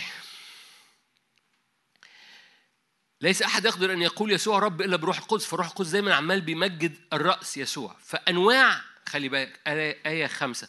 أنواع آية أربعة. أنواع مواهب موجودة لكن الروح واحد. أنواع خدم موجودة ولكن الرب واحد. أنواع أعمال موجودة ولكن الله واحد يعمل الكل في الكل. الروح القدس لذيذ جدا وهو بيملي بولس يقول إيه؟ قال لك كده أنواع مواهب موجودة وقام متكلم عن مواهب الروح القدس بعد دقايق اللي هو تسع مواهب. أنواع خدم موجودة. ده حاجة تاني غير مواهب. بس خلي بالك كلها نازلة من الرأس. ليه؟ لأن الرأس ده دفع ثمن كامل فبيسكب على كل الشجرة على كل الجسد على كل الهيكل نعمة منسكبة عشان تغير إلى إنسان كامل. فبينزل مواهب بينزل خدم بينزل أعمال.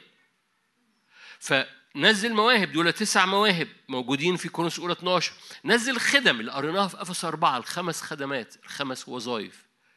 نزل أعمال الموجوده في روميا 12 مش هنفتحها دلوقتي أو مش هنفتحها خالص في المؤتمر ده اللي هو بقى حاجات كتيرة لها علاقة بالتدابير ولها علاقة بحاجات كتيرة قوي. دي في فأنواع مواهب أنواع خدم أنواع أعمال. Are you here؟ أوكي ففي ثلاث قوائم لهذه النعم اللي نازلة لأن كل عطية صالحة كل هبة تامة بتعدي على الجسد. جاء الوقت بقى النعمة اللي نازلة على حياتك بقى مش بيت ده طب ده مطمني و... عندنا حتة بقى بيطمني دي. ده عنده عنده شغل عنده إنسان كامل. دي ترنيمة أنت ضامني ومطمني و... على النيل كده وإحنا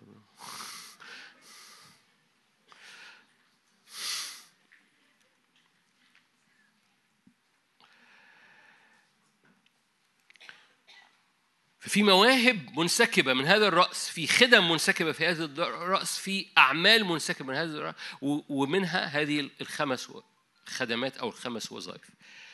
أوكي. هرجع معاكم لأفسس 2 عشان نختم النهارده. أفسس 2 مش عارف نعملها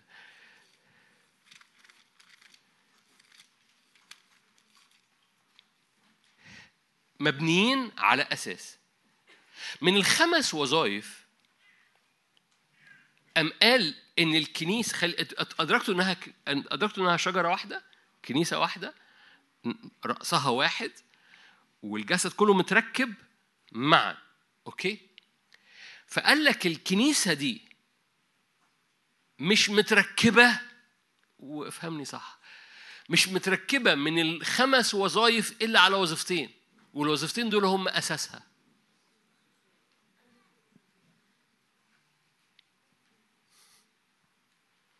أنتوا شايفين الآية؟ مبنيين على أساس.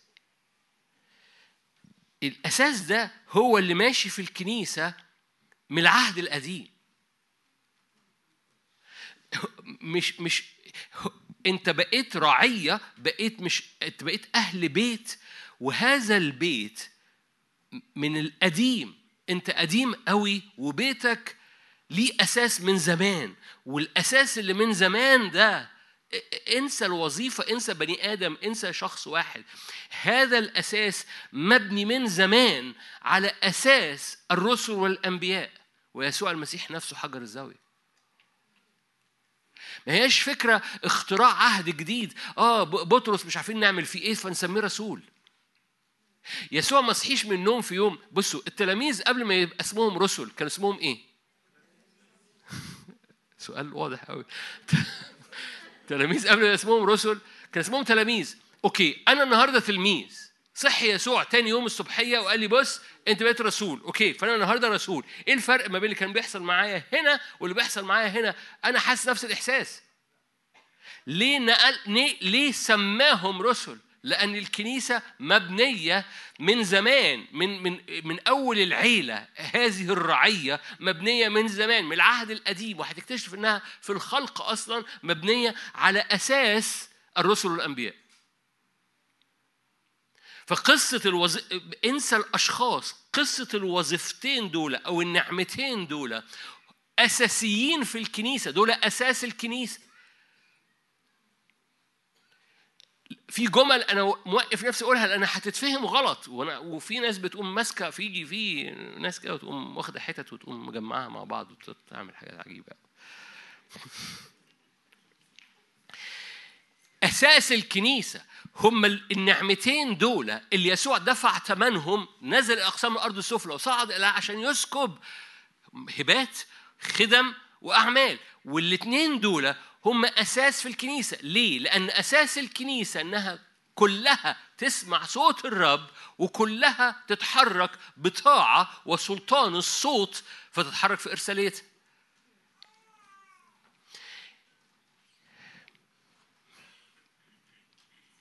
مش. برضه بوقف نفسي. الكنيسة متركبة معا على. انت ليك أساس قديم قوي. انت ما ما بقتش غريب ونزيل وبقيت واحد بيدور على مسحته ودوره وأنا بدور على دوري أعمل إيه وإيه الدعوة اللي على حياتي. قصة كده. قصة إنه طول ما أنت متحرك إلى اتجاه الرأس في حاجة بتنسكب. لو أنت متركب صح عشان تدرك إن أهم حاجتين في حياتك بيعدوا في حياتك إن في أساس. أنت أنت مبني على أساس. خلينا ببلاطه كده. كل حد هنا كلمة نبوية ليك أنت مبني على أساس لو أنت مستعد تتنقل في التركيبة بتاعتك وتقول له صلحني عشان أبقى متركب صح للرأس الرب يقول لك بص أنت ما بقتش غريب ما بقتش جزيرة ما بقتش كلو في الجسد عارفين كلو؟ ما بقتش كلو ياما ده في أجساد كلها كلو أنت ما بقتش كلو في الجسد أنت بقيت أهل بي يعني إيه كلو؟ أبسس أبسس؟ مش أبسس أبسس؟ خلاص؟ ترجمتيها إيه يا ألسنة يعني؟ أوكي أنت بقيت متركب صح عشان الزيت ينسكب صح إلى بنيان إنسان كامل خلي بالك القصة إنسان كامل إنسان كامل ده أختي وإنسان كامل ده إحنا على بعض ما هي فرحتي أختي إنسان كامل وأنا قلو أو أنا خراج ماشي؟ وإحنا الاثنين في جسد فالجسد مش إنسان كامل. لا إحنا بننمو معا. جسد متركب. ننمو إلى الرأس حجر الزاوية على أساس. مفيش حد هنا مش مبني على أساس الرسل والأنبياء. لو انت جواك هذا العطش انك تتركب صح والرب يصلح زقاقك من أجل كل ترقية الرب عايز يسكبها فيقوم. معيد القطع بتاعتك صح افكارك ذهنك ردود فعلك نفسيتك ادارتك ليومك بتبقى على أساس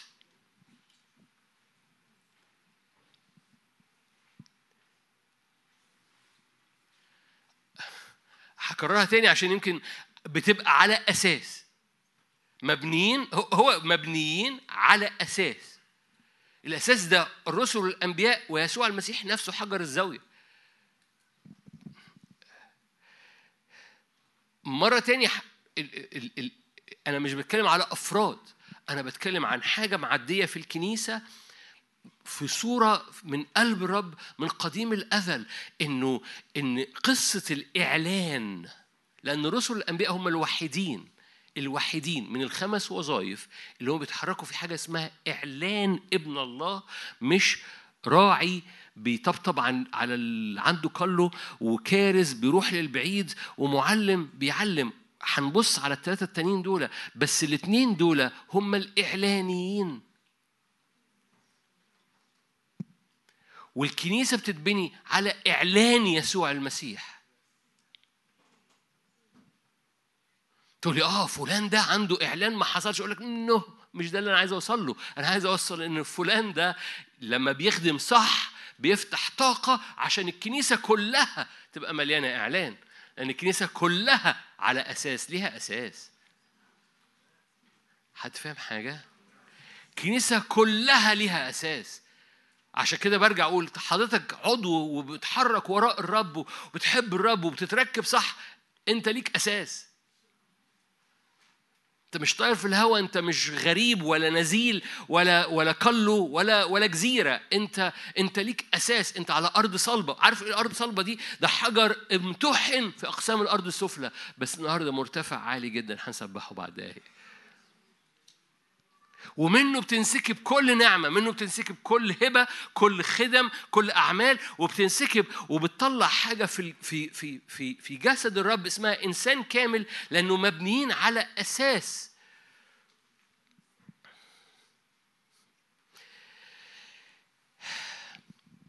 هقرأ لك آية ممكن تلخبطك؟ حلوة هقرأ لك آية ممكن تلخبطك؟ طب تقراها ليه؟ عشان تلخبطك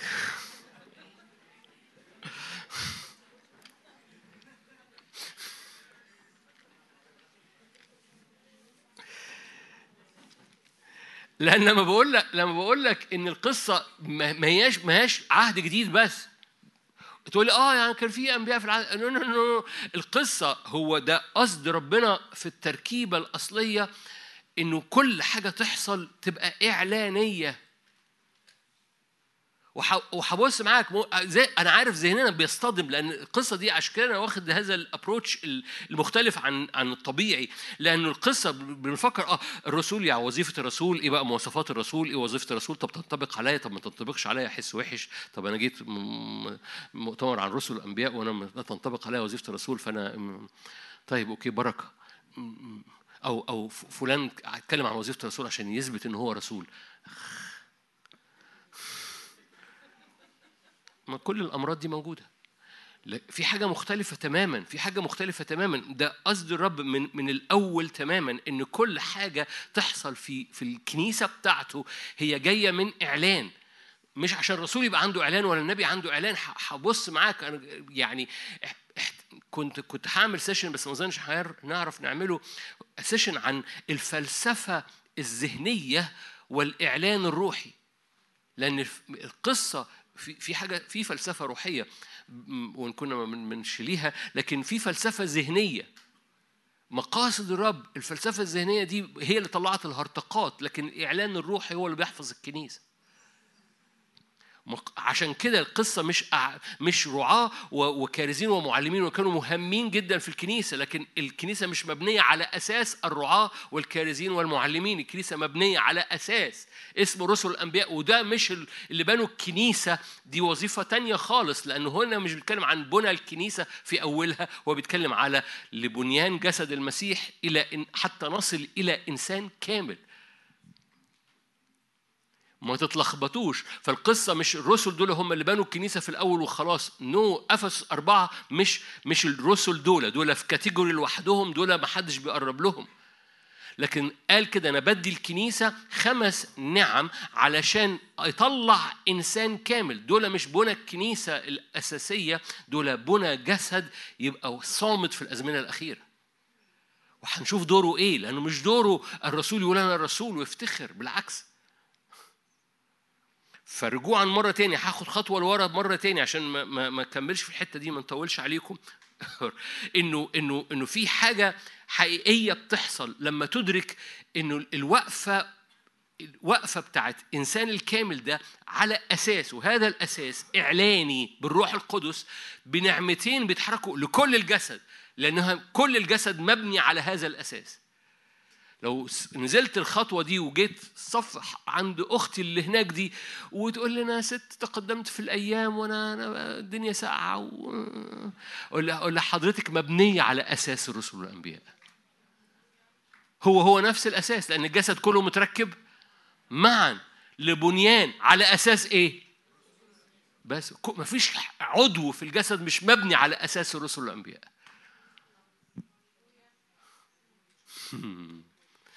OK أنا وعدتكم بايه تلخبطكم مش كده؟ هقراها ليه؟ عشان الخبطكم OK أيوب 38 أجاب الرب أيوب من العاصفة. قال لسه الآية هتيجي من هذا الذي يظلم القضاء؟ ده كان بيقول له بولس بيقول لأيوب بحب قوي آية ثلاثة اشدد الآن حقويك كرجل. رجل وقف لي. شد حقويك وايه كراجل. انت راجل؟ فإني أسألك فتعلمني. ده الرب بي, بي أين كنت حين أسست الأرض؟ خلي بالك. أخ اخبر إن كان عندك فهم. من وضع قياسها؟ لأنك تعلم. من مد عليها مطمار؟ يقيسها. خلي بالك ده مش بيتكلم بلغة حرفية. الأرض ما بتتقاسش. على أي شيء قرت قواعدها. الأرض ملهاش قواعد. هو مش بيتكلم حرفيا مش بيتكلم جغرافيا هو بيتكلم حاجة روحية. تسمعوا عن أعمدة الأرض؟ أعمدة الأرض دي مربوطة بالكنيسة؟ المعتبرين أعمدة؟ فالأرض قرت قواعدها. ومن وضع مين؟ حجر زاويتها. فالأرض ليها قواعد وليها حجر زاوية. من يوم ما اتخلقت مش جغرافيا دي حاجة ده الشكل الروحي. المنظر كرة أرضية بس أتاري في شكل روحي إن في قواعد في في أساسات وفي حجر زاوية من دي 1 أخويا بترجم من أول يوم عشان ما فهمتش دي 1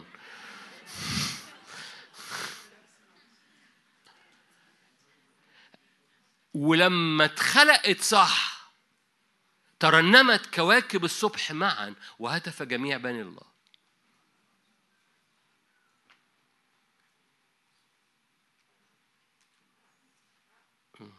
اتلخبطتوا ولا لسه؟ طب أنتوا حلوين قوي لسه وبالتالي المنظر جوه عينين الرب من أول يوم من هو بيخلق ويقول بص يا أيوب أنت فاكر نفسك فاهم؟ اربط الحزام وقف لي كراجل. انت كنت فين لما خلقت الصورة الاصليه الصورة الاصليه انت رميت الكواكب وعملت no no no no. أنا بتكلم على مشهد مختلف خالص. بتكلم عن مقاييس. المترون حسب قياس عمل كل واحد. وبتكلم على أعمدة. وبتكلم على حجر زاوية في الخلق. طب هي ليه الكنيسة مخلوقة بنفس الطريقة ليها أعمدة وليها حجر زاوية وليها مترون. آه عشان الكنيسة موجودة على نفس الصورة بتاعة الخلق عشان تفتدي الخليقة. لو الكنيسة ترتبت بنفس الصورة اللي في قلب يسوع لما خلق الخليقة الكنيسة يبقى عندها النعمة لافتداء الخليقة.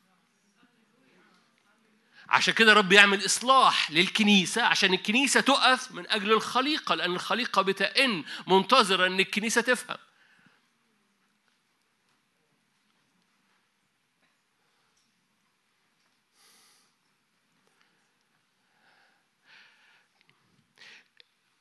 هختم بدي.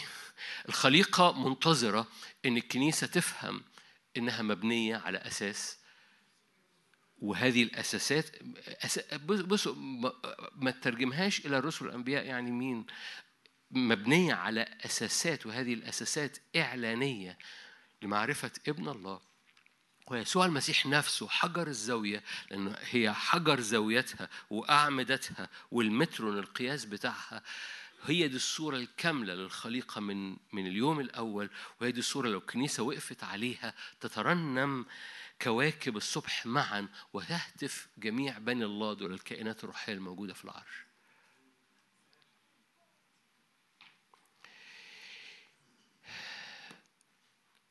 هنصلي نعمل إيه دلوقتي؟ هنقوم مسبحين حجر الزاوية ونطلب نعمة تنسكب علينا. هنتكلم أكتر بكرة وهنتكلم. قبل ما قبل ما تفلت منك وذهنك يروح الرسل دول يعني في مين؟ في أربع مستويات حكي عنهم كنت حكي عنهم النهارده بس الوقت طال.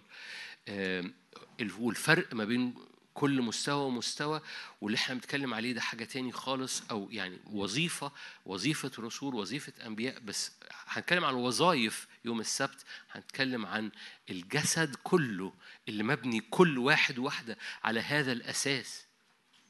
على هذا مفيش حد هنا مش مبني على أساس الرسل والأنبياء.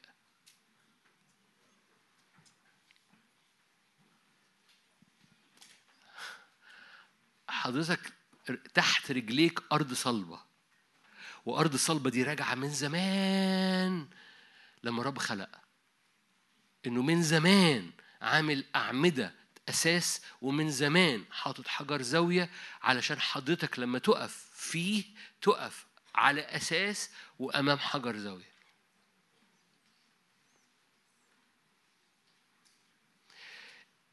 بمعنى أنت مش مهزوز. لما الأرض تقلب وتعدل وتعجن في حياتك أنت وعلى أساس وفوقيك حجر زاوية. أقول وعظة مشجعة يعني دلوقتي؟ المفروض ما أعملش كده بس هقول. أيا كان التجارب اللي بتمر بيها حضرتك مبني على أساس وحضرتك ليك حجر زاوية ممتحن. ايا كان المواجهة خدمة مرض عياء أبواب أولاد أزمنة اقتصاد ايا كان حضرتك مبني على أساس وليك حجر زاوية. انت أرض تحتيك مش مهزوزة والسقف فوقيك مش خفيف. وبالتالي مسيرك مش على احتمال طب افرض طب طب شفت فلان حصل مع حبيبي أنا ماليش دعوة القصة لو أنت متركب معا وبتتحرك تجاه هذا القصد هو المسؤول أن ينزل على حياتك كل نعمة كل وحضرتك عمال بتنمو معا متركبين معا بننمو معا إلى إنسان كامل. أوكي. آخر آية أقراها أرمية ستة. آخر آية أقراها أرمية ستة. أنتوا هنا؟ تشجعوا قولوا هللويا آخر آية هيقراها أرمية ستة. هكذا قال الرب أرمية ستة 16 هكذا قال الرب قفوا على الطرق انظروا اسألوا. bless you برغم إنك خضيت كل الموجودين بس bless you هكذا قال الرب.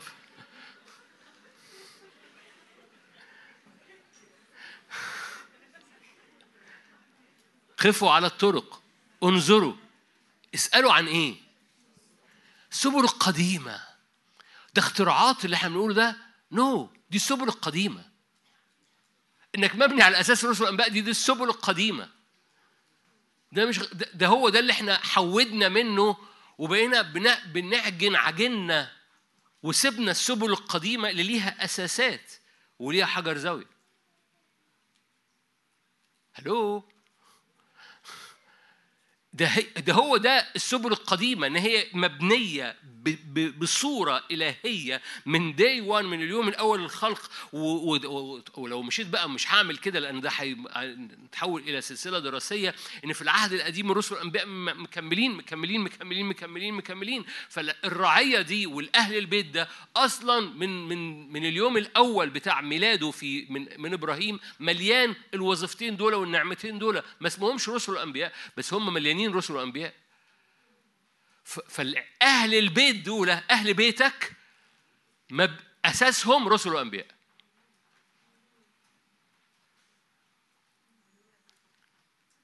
ما أعرفش أهل بيتك قوي بس أهل بيتك الروحيين أساسهم رسل وانبياء لستم بعد غرباء أو نزلاء بل إيه؟ أهل بيت رعية أهل بيت. البيت ده مبني إيه؟ ليه أساس؟ هذا البيت أساس رسل الأنبياء والسقف بتاعه حجر الزاوية يسوع المسيح. أنت بيت في البيت ده. كل حد.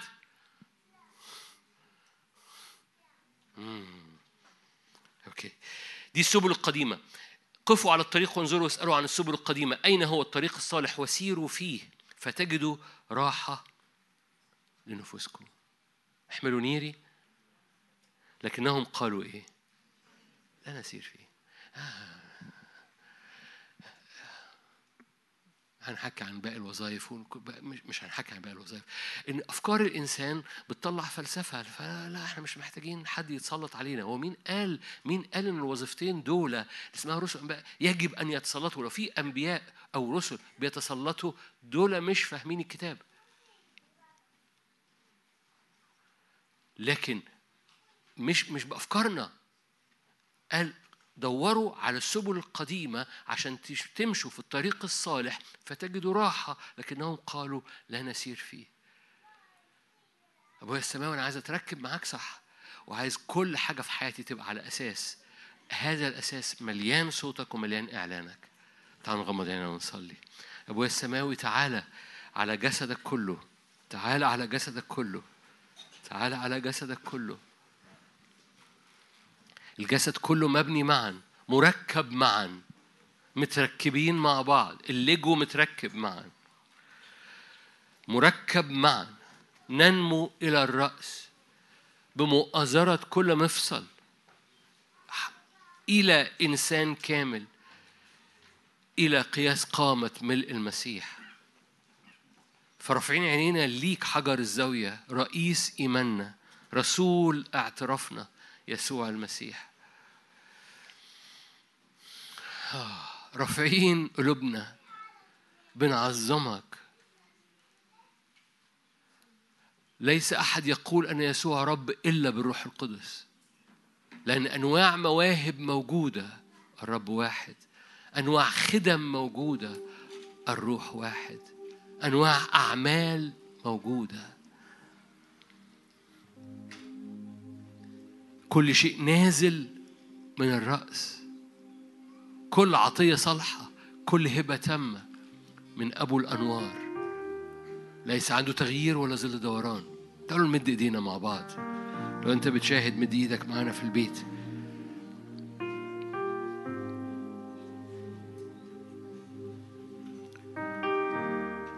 كل عطية صالحة نازلة منك أبو الأنوار. كل هبة تامة نازلة منك بسبب يسوع المسيح اللي دفع ثمن كامل عشان يطلع فينا إنسان كامل. إملانا. إملانا. إملانا. إملانا.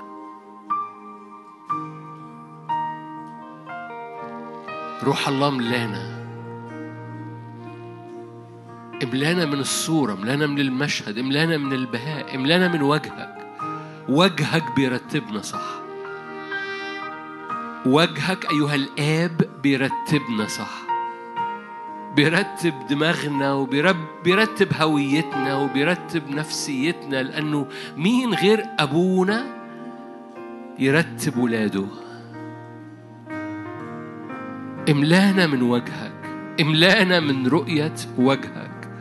املانا من رؤية وجهك الذي منه تسمى كل عشيرة. أبو ربنا يسوع أبو الأنوار ليس عنده تغيير ولا ظل دوران.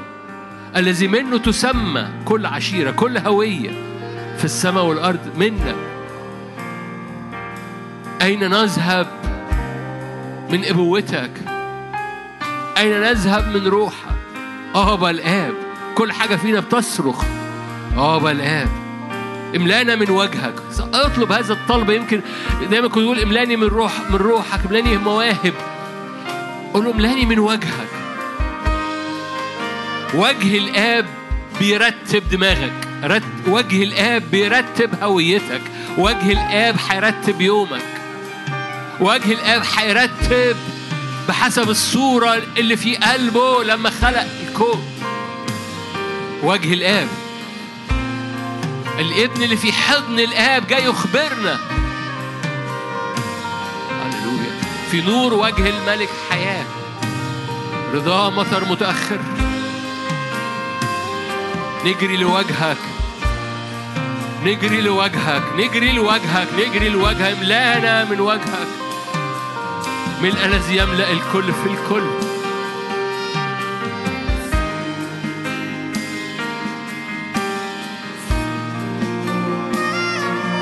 آبا الآب. آبا الآب. املانا من وجه الآب. وجه الآب. هللويا. كل هوية خارجة من وجهه. كل نعمة وترتيب خارج من وجهه.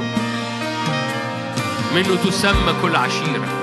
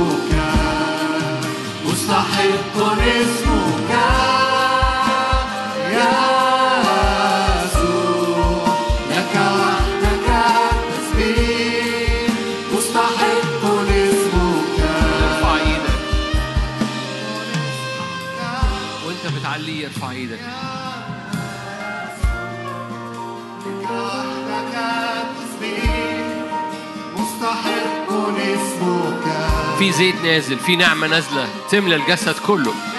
جسد متركب معا مبني معا. على أساس الإعلان الروحي. على أساس الرسل والأنبياء ويسوع المسيح نفسه حجر الزاوية.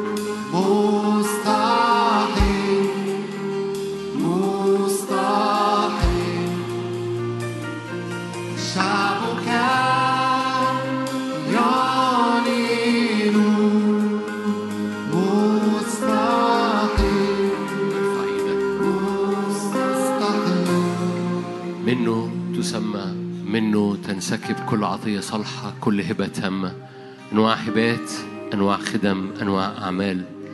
منه الرأس حجر الزاوية. الجسد كله متركب. مبني على أساس. مبني على أساس. أبويا السماوي أنا بسأل هذه النعمة إنها تنسكب على كل حد هنا أو بيشاهد. أو هيشاهد بعد كده. بسأل هذه النعمة وهذه المسحة تنسكب على أرواحنا وعلى نفوسنا. إدراك إن إحنا مبنيين. حجارة حية على أساس.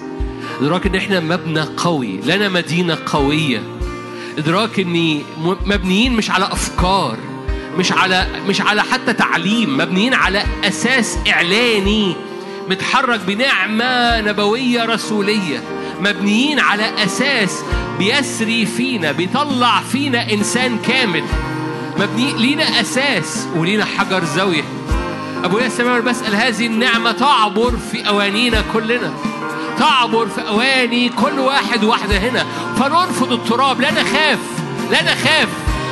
ايا كان نوع المواجهات ايا كان نوع الاستخدام ايا كان نوع الحرب ايا كان نوع المواجهة. ليا أساس وليا حجر زاوية و... وأنا مش مبني على أفكار ولا مبني على حتى تعليم. أنا مبني على أساس إعلاني. أساس حق اتحط وعلى أساس قوة اتحط. أنا تقيل في الكلمة وتقيل في الروح. أطلب معايا نعمة تنسكب على إنسانك الداخلي على نفسك وعلى روحك.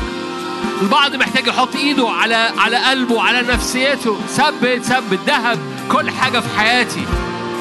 أنا أريد أن أكون على أساس ثابت. أساس ثابت أساس إعلاني. أساس بينور جوايا. كنيسة مبنية على أساس. ولا حجر زاوية. منه كل كل الجسد متركب معا.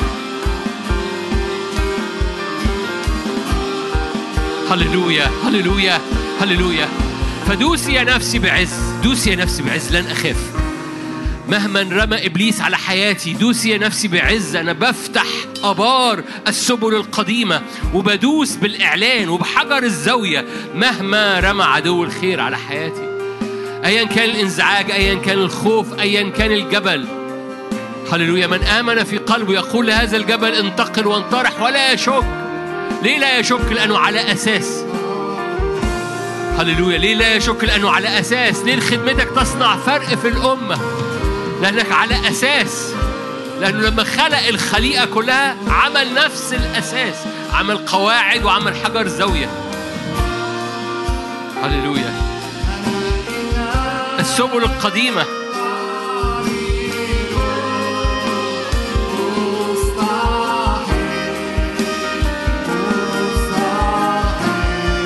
السبل القديمة تجد راحة. مجد الرب.